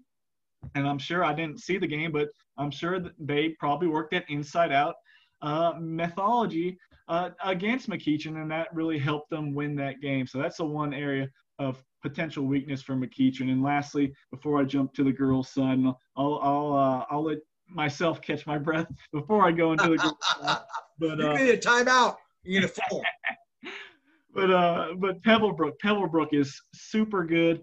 Um, again, a lot of repetitiveness, but really good six foot six guys, six foot seven guys on the wing. Jamel Kleiss, um, super tough. Uh, I believe he's going to Georgia State. Tyler Shirley is going to South Alabama. Uh, Danny Stubbs, a Georgia State guard. Aaron Reddish is transferred in from Wheeler, so it feels like they traded players. They traded uh, uh, Aaron Reddish for um, you know Caleb Washington. So those two guys, you know Wheeler and Pebblebrook swap players, and he's yeah. really found a home at Pebblebrook as being an energy guy and providing some toughness as well. Um, they just got some. Kamai Young transferred in from North Cobb Christian, where he averaged over 20 points per game. Uh, and uh, you know they got uh, Blake Hadley is a six foot eight physical guy. I mean Pebblebrook's got they got a lot. They they have enough talent to win a state championship, hands down by far. They played a good schedule. They haven't played that top pinnacle yet though. They played like you know, Grayson and Milton, just looking at these teams and McEachern, they've all played like the top tippy top, like number one ranked teams and top five ranked teams scattered throughout 7A to 5A. And Pebblebrook's played good teams throughout the year, but they they played maybe three or four top 10 teams, where these other teams I feel like have played like seven top 10 teams. Uh, so that's why Pebblebrook's a, a smidgen down, but Pebblebrook could beat any one of those teams. Uh, it's going to be it's going to be a wild ride in uh, in Class 7A come the state tournament. That's all I got to say. Uh, seeding is going to be imperative, and uh, there's going to be a lot of big time matchups in the second round. I can tell you that much. Hey, Kyle, outside of Atlanta, I mean, I, you know, I'm, you know, um, Tift County. You, you, what are some big schools that a lot of people don't know about? Maybe is it Valdosta still set? I mean, are, are there some really good? I know the former Upson-Lee coach right now is mm-hmm. at Valdosta, correct? Still. Yep, Daryl Lockhart. Yeah, he's yeah. over there. At Valdosta. Valdosta's in six A, but they're off to a 6A. Right. Yeah, they're they're eleven and two, and they won over twenty games last year, and phenomenal. And um, Coach Pete talked about it earlier. It's that South Georgia toughness. If you're in the state of Georgia, anybody knows that has a brain. When you think of South Georgia, Middle Georgia, and below in the state of Georgia, you think of athletes and toughness, and they are going to punch you in the mouth. And that's exactly what Tift County did to beat Norcross for a state title years ago when they had PJ Horn. And, right. you know, they beat everybody. How'd they win that game? They were tougher. Did they have more talent on paper? No, sir. But they were tougher and more physical. And that's how these South Georgia teams win. They just grit you out. They come in with such a massive chip on their shoulders and we get no love. South's got something to say. Yada, yada. And they buy into that junk and they will punch these teams in the mouth and take it to them. Um, so Valdosta in 6A is really good. Tift County, uh, I had to talk about them in my recent podcast. Always a good program. Um, they've got some work to do to get into the 7A, but the one thing that sometimes hurts some of these 7A programs as far as top 10 goes, and you know, top 10 is not the end all be all. If you're not in the top 10, it doesn't mean you can't win a state title. But when right. you get to those more like rural areas, 7A schools, they have to play like the 3A schools, the 2A schools, the 1A public schools because they're closer by. They can't go to Gwinnett County every other week and drive three, four hours to play those teams uh, that these, you know, Gwinnett and Cobb schools get to do. They can go 40 minutes away and play, you know, seven or eight top 10 teams that they really want to. So it's tougher as far as getting into the top 10 with these South Georgia schools because they're just farther away and they gotta you, you gotta play the Turner counties and the Cook counties and uh, you know schools like that. Um, but Tift County, uh, JT Warren's a really good player. I know he's uh, committed to play at the next level already. Um, he's he's a tough cookie. Um, and then on the girls' side, they got they got some talent. We'll talk about the girls in just a second. But Tift County always it always kind of starts and stops with Tift County. Now last year it wasn't their best year. Uh, they're playing better right now. They were off to an eight and three start haven't played a 7A school yet, but I know they're about to play Lowndes County for their first region game. So we'll see how that turns out. But Lowndes and Tift and those type of schools, even Colquitt County, always tough, always have athletes. And if you're uh if you're in a, a, another region and you have to travel down south like three four hours away for your first round game, woo, might be in trouble because it's going to be tough. exactly. Yeah, totally. Hey, let's get to the girl side. I, it sounds like to me it's uh, I, and I, I, think I, I don't know if it was your podcast or an article you had something about uh, I'm good friends with uh, uh Julie Connor mm-hmm. uh, out there. Mm-hmm. Uh, she actually played with my fiance um, oh. Nikki Sabelski. They, they played together um, at Georgia College, so we know each other. Julie's a great friend. Mm-hmm. talk about her program, how they they overachieve every year, don't they? Yeah, they're always really good. Like you can just shoe in Tift County 20 wins. They're always going to be really good. Like they had a great team last year. I believe they lost to Brookwood in the second round in a uh, somewhat of a close game. Um, but yeah, they got uh, I believe it's Cheney is their guard. She's real tough. They got some nice players, and like you said, they always get a lot out of these teams. Um, they're not stacked loaded like the Collins Hills and McEacherns of the worlds that I'll talk about in just a second, but they're always really tough. Like you're looking at Lowndes is tough. Colquitt County has had some really good 20 plus win teams in years past.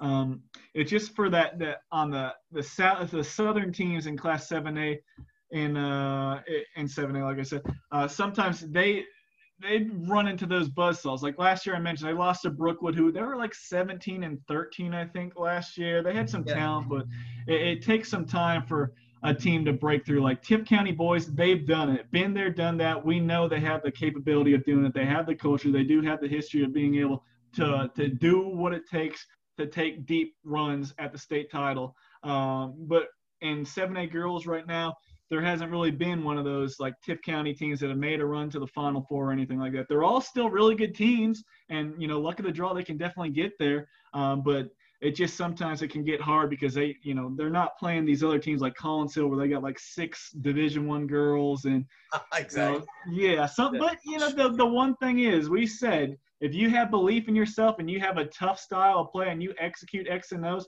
you can beat anybody. So that, that's all it really takes is get a good seed. If you're a South Georgia school like Tift County, get your good seed, play good basketball when you need to the most, and anything can really happen. Yeah, I totally agree. Let's get into and let's get into the top teams right now. I know Collins Hill, um, and they just keep getting better and better, right? And uh, kind of give us, get, you know, give us give us the scoop on that. Yeah, Collins Hill. I, I mean, McEachern is who I opened up at number one because they had Jillian Holmes. MacArthur. Yeah, yeah, yeah, yeah. She wins yeah. a lot of games. Yeah. Um, you know, Jill Hollingshead won two state titles at uh, Holy Innocents and then jumped ship for in her final year. And she's six five and she's going to to Georgia. So she transfers in. McEachern had a couple other girls transfer in as well. Um, but I was at that game early on in the season. Collins Hill beat them, I think, like 52 to 51, 51 to 50. It was a one point game or so. Uh, so it was a great game. It was a state title game right there. But Collins Hill, they added a ton of players like two years ago, two, three years ago. A lot of girls transferred in. And this year, no one transferred in. But now, sometimes you don't need people to transfer in because they have, what, a year or two under their belt all playing together in that Brian Harmon system. And now they're just winning. They're winning. They're winning. They're winning. Now they don't. They would always make it to the state title game, but they'd run into Westlake, and Westlake was just at a whole nother level. And they they get blown out like last year. They, they got hammered. But uh, Collins Hill's been really good, but now since they don't have to worry about Westlake, who has been like their only kryptonite, they're just beating everybody. And they've they've won games close and they've won games in blowout fashion. Just at the Deep South Classic the other week, they beat Kell, who's uh, or they beat Roswell, who's unranked. They beat them 64 to 58, close game. They come back, they beat Archer, they shoot the lights out, they beat them 71 to 56. Then I watched them play Brookwood, who at the time was unranked, but they beat them 56 55. And then they close out with a 59 41 18 point win over Lovejoy. So they are a really good team as I uh, try to grab my uh, cord to plug in my laptop. But they are uh, they're, they're they're they're clicking on all cylinders. I mean, Sasha Washington going to Purdue. He's about six two, six three. Um, one of the best rebounders in the state of Georgia. She is just a physical presence. I watched her go for 11 points and 17 rebounds over Brookwood. So you can always count on her. She is going to dominate the glass. Eden Sample going to Old Dominion. She had about 19 points in that championship game against Brookwood.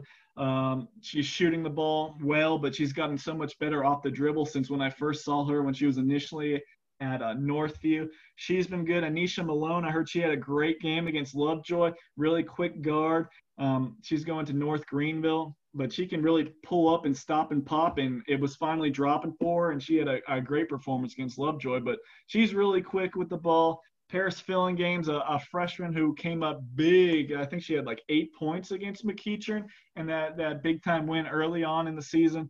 Um, Kyra Jefferson comes off the bench. She's instant offense. She will literally shoot from anywhere, and she will get her shots up. Uh, but as long as they're going in, that always that always helps out. Um, but yeah, they got so many pieces. Jayla Clark Jones is going to UNC. I want to say Greensboro. Um, I'm probably missing one other, but they, they just got so much going on over there at, at Collins Hill. Such a talented program with all those girls and uh, they're tough. They're they're they're beating people left and right. And uh, you know, the one team on paper that matches up with them really well is McEachern, and we saw that matchup. And you know, Denham to Shields, really great playmaker with the ball. She took over in the third quarter. Didn't really have it going the entire game, but you saw the flash when she turned it on in the third quarter against Collins Hill. She was the best player on the floor for a little bit because she is so quick. She can get into the lane, really good passer, shifty moves. She's going to Indiana State.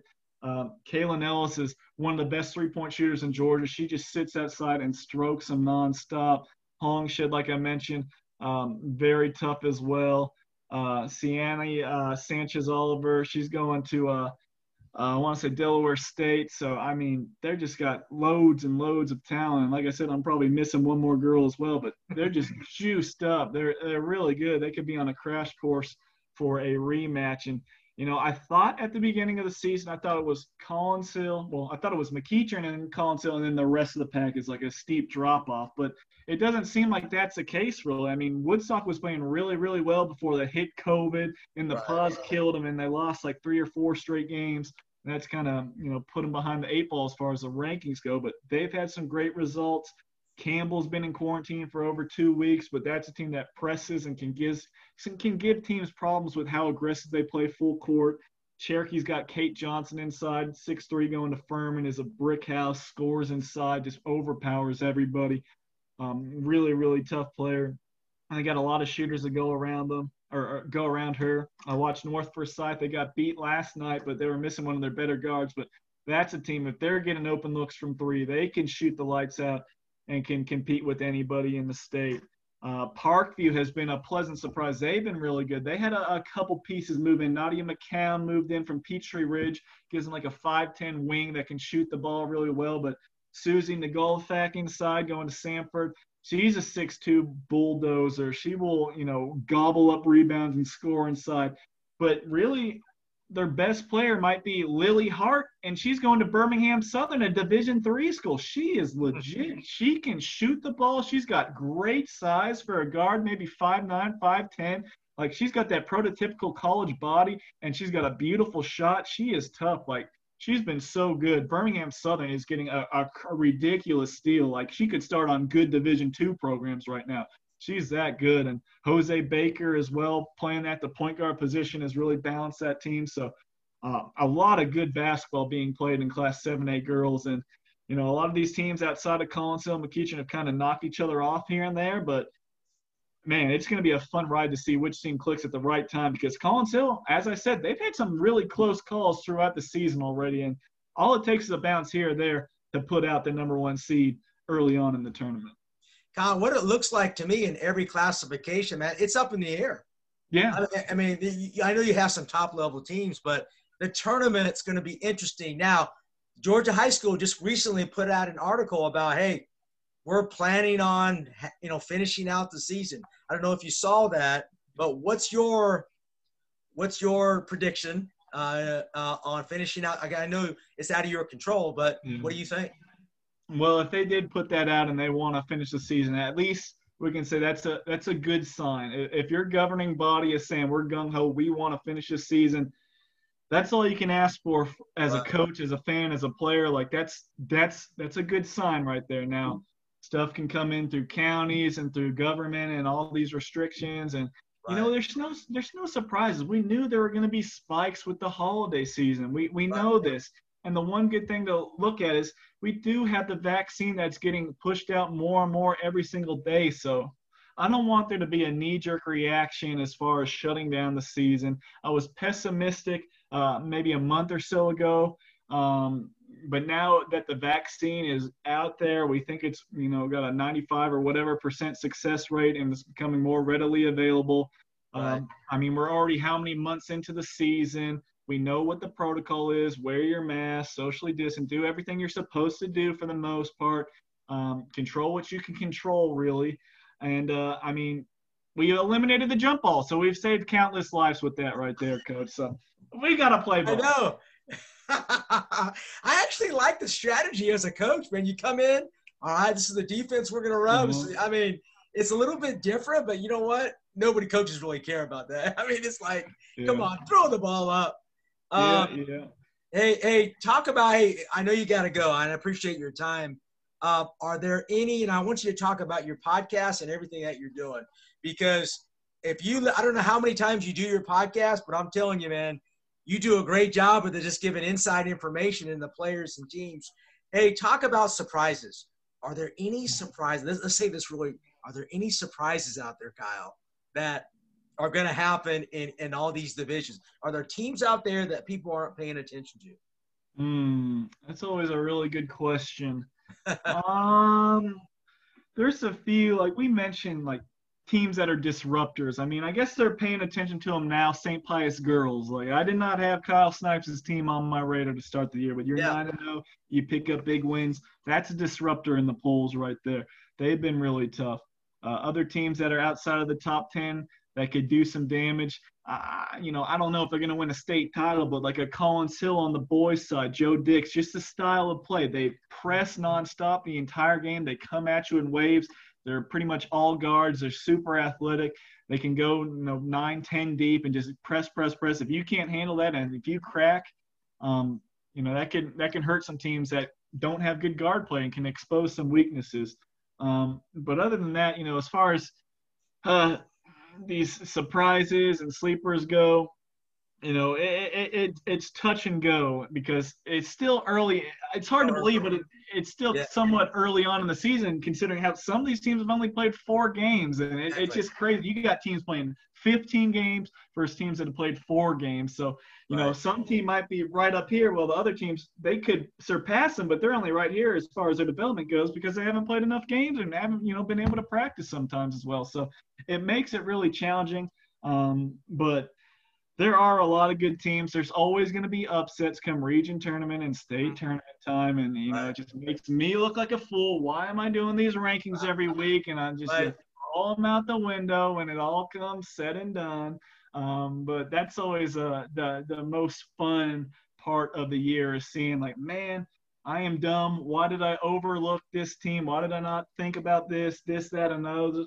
Um, but that's why they play the game, and that's why high school basketball is such a phenomenal sport, and it's, it's so great to be a part of because games are not won on paper. You can ask no, no, state yeah. champions and all these teams that have fallen short in years, and teams that have kind of surged through the ranks and won when no one believed in them.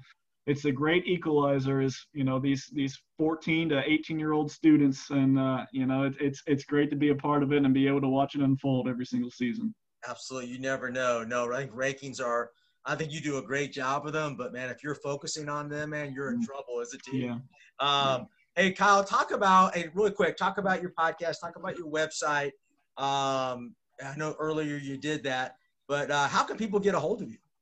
Yeah, so my website is sandyspiel.com, and I'll spell it out because it is a, a kind of weird name, but it's S A N D Y S S P I E-L.com. So sandyspiel.com. That's uh, home to all the rankings, game night recaps, a little bit of this, a little bit of that. So a lot of information on there. Um, but usually, if you want real-time updates, Kyle Sandy 355 on Twitter.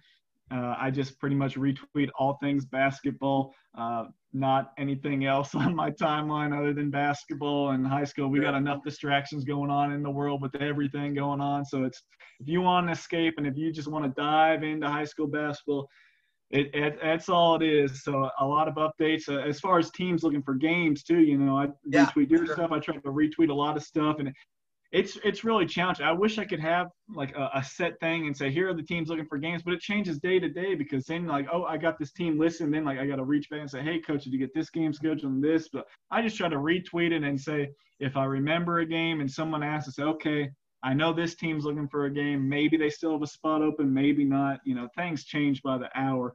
Um, but sandyspiel.com at Kyle Sandy 355 also at Sandy Spiel on Twitter. Then my other venture, createtheculture.org.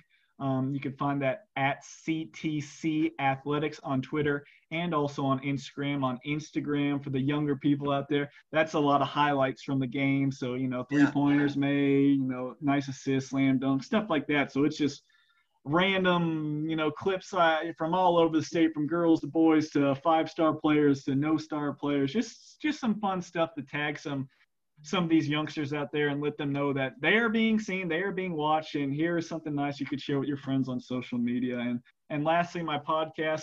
Um, finally, just recorded one the other day. Uh, haven't been able to do too many of them because with the holiday season, it's you know dusk to dawn. You got games tipping off at these events at 10 a.m. and finishing at 11 p.m. And I'm trying to go see as much as possible and then come home and, and write my stories and go back out the next morning. And I got to do my podcast with my partner Ramin, who cuts it up and does an excellent job for me. You know, he's a student at Georgia and he's you know working in hospitals and everything. He's going to be a brain, so he's a he's a freaking genius. He's he's awesome. Um, but he's busy, I'm busy, so I haven't been able to put out as many as I'd like. But now, since we're getting into region play, getting closer, things kind of settled down. You're looking Tuesday, Friday, Saturday, get into that routine. Uh, hopefully, be able to do more with our podcast. And usually, that's just talking about storylines of what's going on in the season. What are my thoughts? If there's a, a trying topic on Twitter that I have to touch on. I'll, I'll give my opinions in more than what 240 characters, 260 characters. I can kind of speak more freely on my podcast and just you know trying to break things down. And our biggest thing is come the state tournament time, we break down every single game for the most part. Every single game once you get into the Sweet 16 for sure. But I do a preview boys and then girls from Class 7A to Class A public. That's eight classifications. We break down pretty much every single game and somewhat give my picks, but more so just give my analysis on what to expect. So that's really when it heats up when I try to break down every single game in the state of Georgia. That's where it gets really, really, really fun. No doubt, man. You're truly a treasure and a blessing, man, for for the state of Georgia, man. We really appreciate. I know I do. Coach Pete, there's a lot of coaches out there that um, really appreciate what you're doing for the game and so forth. So, hey, remember now, you got a golf outing out here at Lake Oconee. All right, come yes, on sir. out here, man. You got to see some hoops at the Titan Center, man. Yes, sir. Yes, out. sir. Yes, sir. I'm gonna have to hold you to that. I'm gonna have to be there. I'm gonna have to be there. The pressure's on. I can't let you down now. Yes, sir. Yes, sir. Now, when you see us showing up, uh, uh, playing Gene, man, you, hey, you have mm-hmm. to be there for that one. I'm not sure if that's a good idea or not. we'll really get to see what you are as a coach now. That'll be interesting. exactly. I'm going to grade you Woo! on that one. Uh, of course, nothing's confirmed nothing's confirmed yet. You know, I'm saying so. Maybe I'll wake up out of my dream world. But um, uh, but we really appreciate it, Coach Pete. Man, Kyle's been great, man. You have any final final words for him? Uh, I really do. You're too smart to be fooling with basketball. Okay, Is your I bet your wife has told you that many many times. You need to be able to doggone. Hey, I had a kid a lot probably like you that played for me. wasn't a great player particularly, but he called at the end of the season. He came in and he says, "Coach, I'm going to Georgia Southern. I want to be a coach." And I did. I'd forgotten. He told me this. I'd forgotten it for this was years. I met him at a funeral, and um, he said, "What do you mean, Coach?" I said, "Son, you're just too darn smart to be a coach." And he looked at me and he says, "You really think so, Coach?" I said, "Yeah." Well, anyway, to make a short story of this thing, he's an oral surgeon now and been one for years and years. He operates on the jaws and the whole the whole thing. So anyway, I'm, i enjoyed every bit of this. It was long, but it was it was good. And if you ever get a chance, and Gene will let you do this if you ask, you go see Gene Durden practice, and you will learn some things about basketball. He asked me to come over and um, and, and watch him practice one day. See, I coached against him when he was a player in high school, when I was coaching junior college.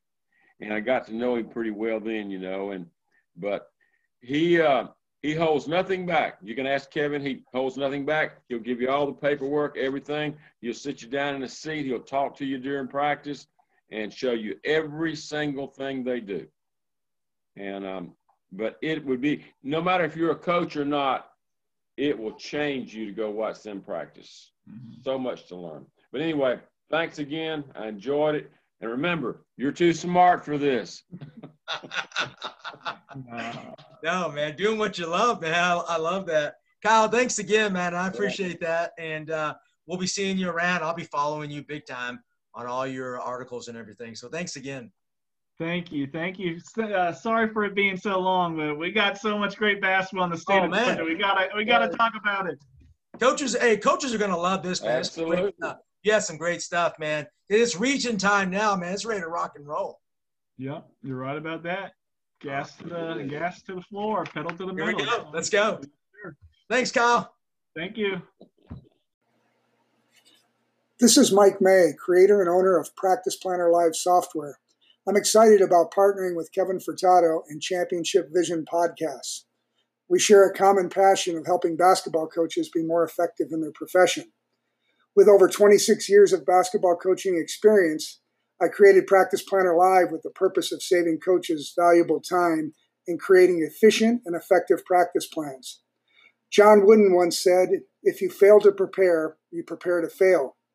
Practice Planner Live can take your practice planning to a whole nother level with tools and functionality that will maximize your team's ability to reach their potential. Coaches, how are you? I hope you really enjoyed uh, our podcast today with Kyle Sandy. What an absolute genius and encyclopedia of Georgia high school uh, girls and boys basketball. I mean, the guy's a wealth of information. Uh, make sure you, you contact his uh, his website, listen to his podcast. Also, want to mention that uh, I am sales rep for Shootaway, and uh, we got some great, great prices right now on the um, the gun shootaways, and of course, you can get a 6K, 8K, uh, 10K, and also just new the new 12K shootaway gun. Absolutely, you need this in your program. On that, uh, it'll it'll do all the programs for you. You just set it up. Uh, it'll quickly uh, you know, give you workouts and all sorts of things that you can do with your players to improve their shooting. So I know we use it here at Lake Oconee Academy all the time. So hey, thank you for listening to the podcast. If you're interested in buying a gun shoot away, I got some great prices for you. Please contact me at kevin.furtado at lakeoconeeacademy.org or 478-461-4403. I'll get you set up on purchasing a gun. All right, take care.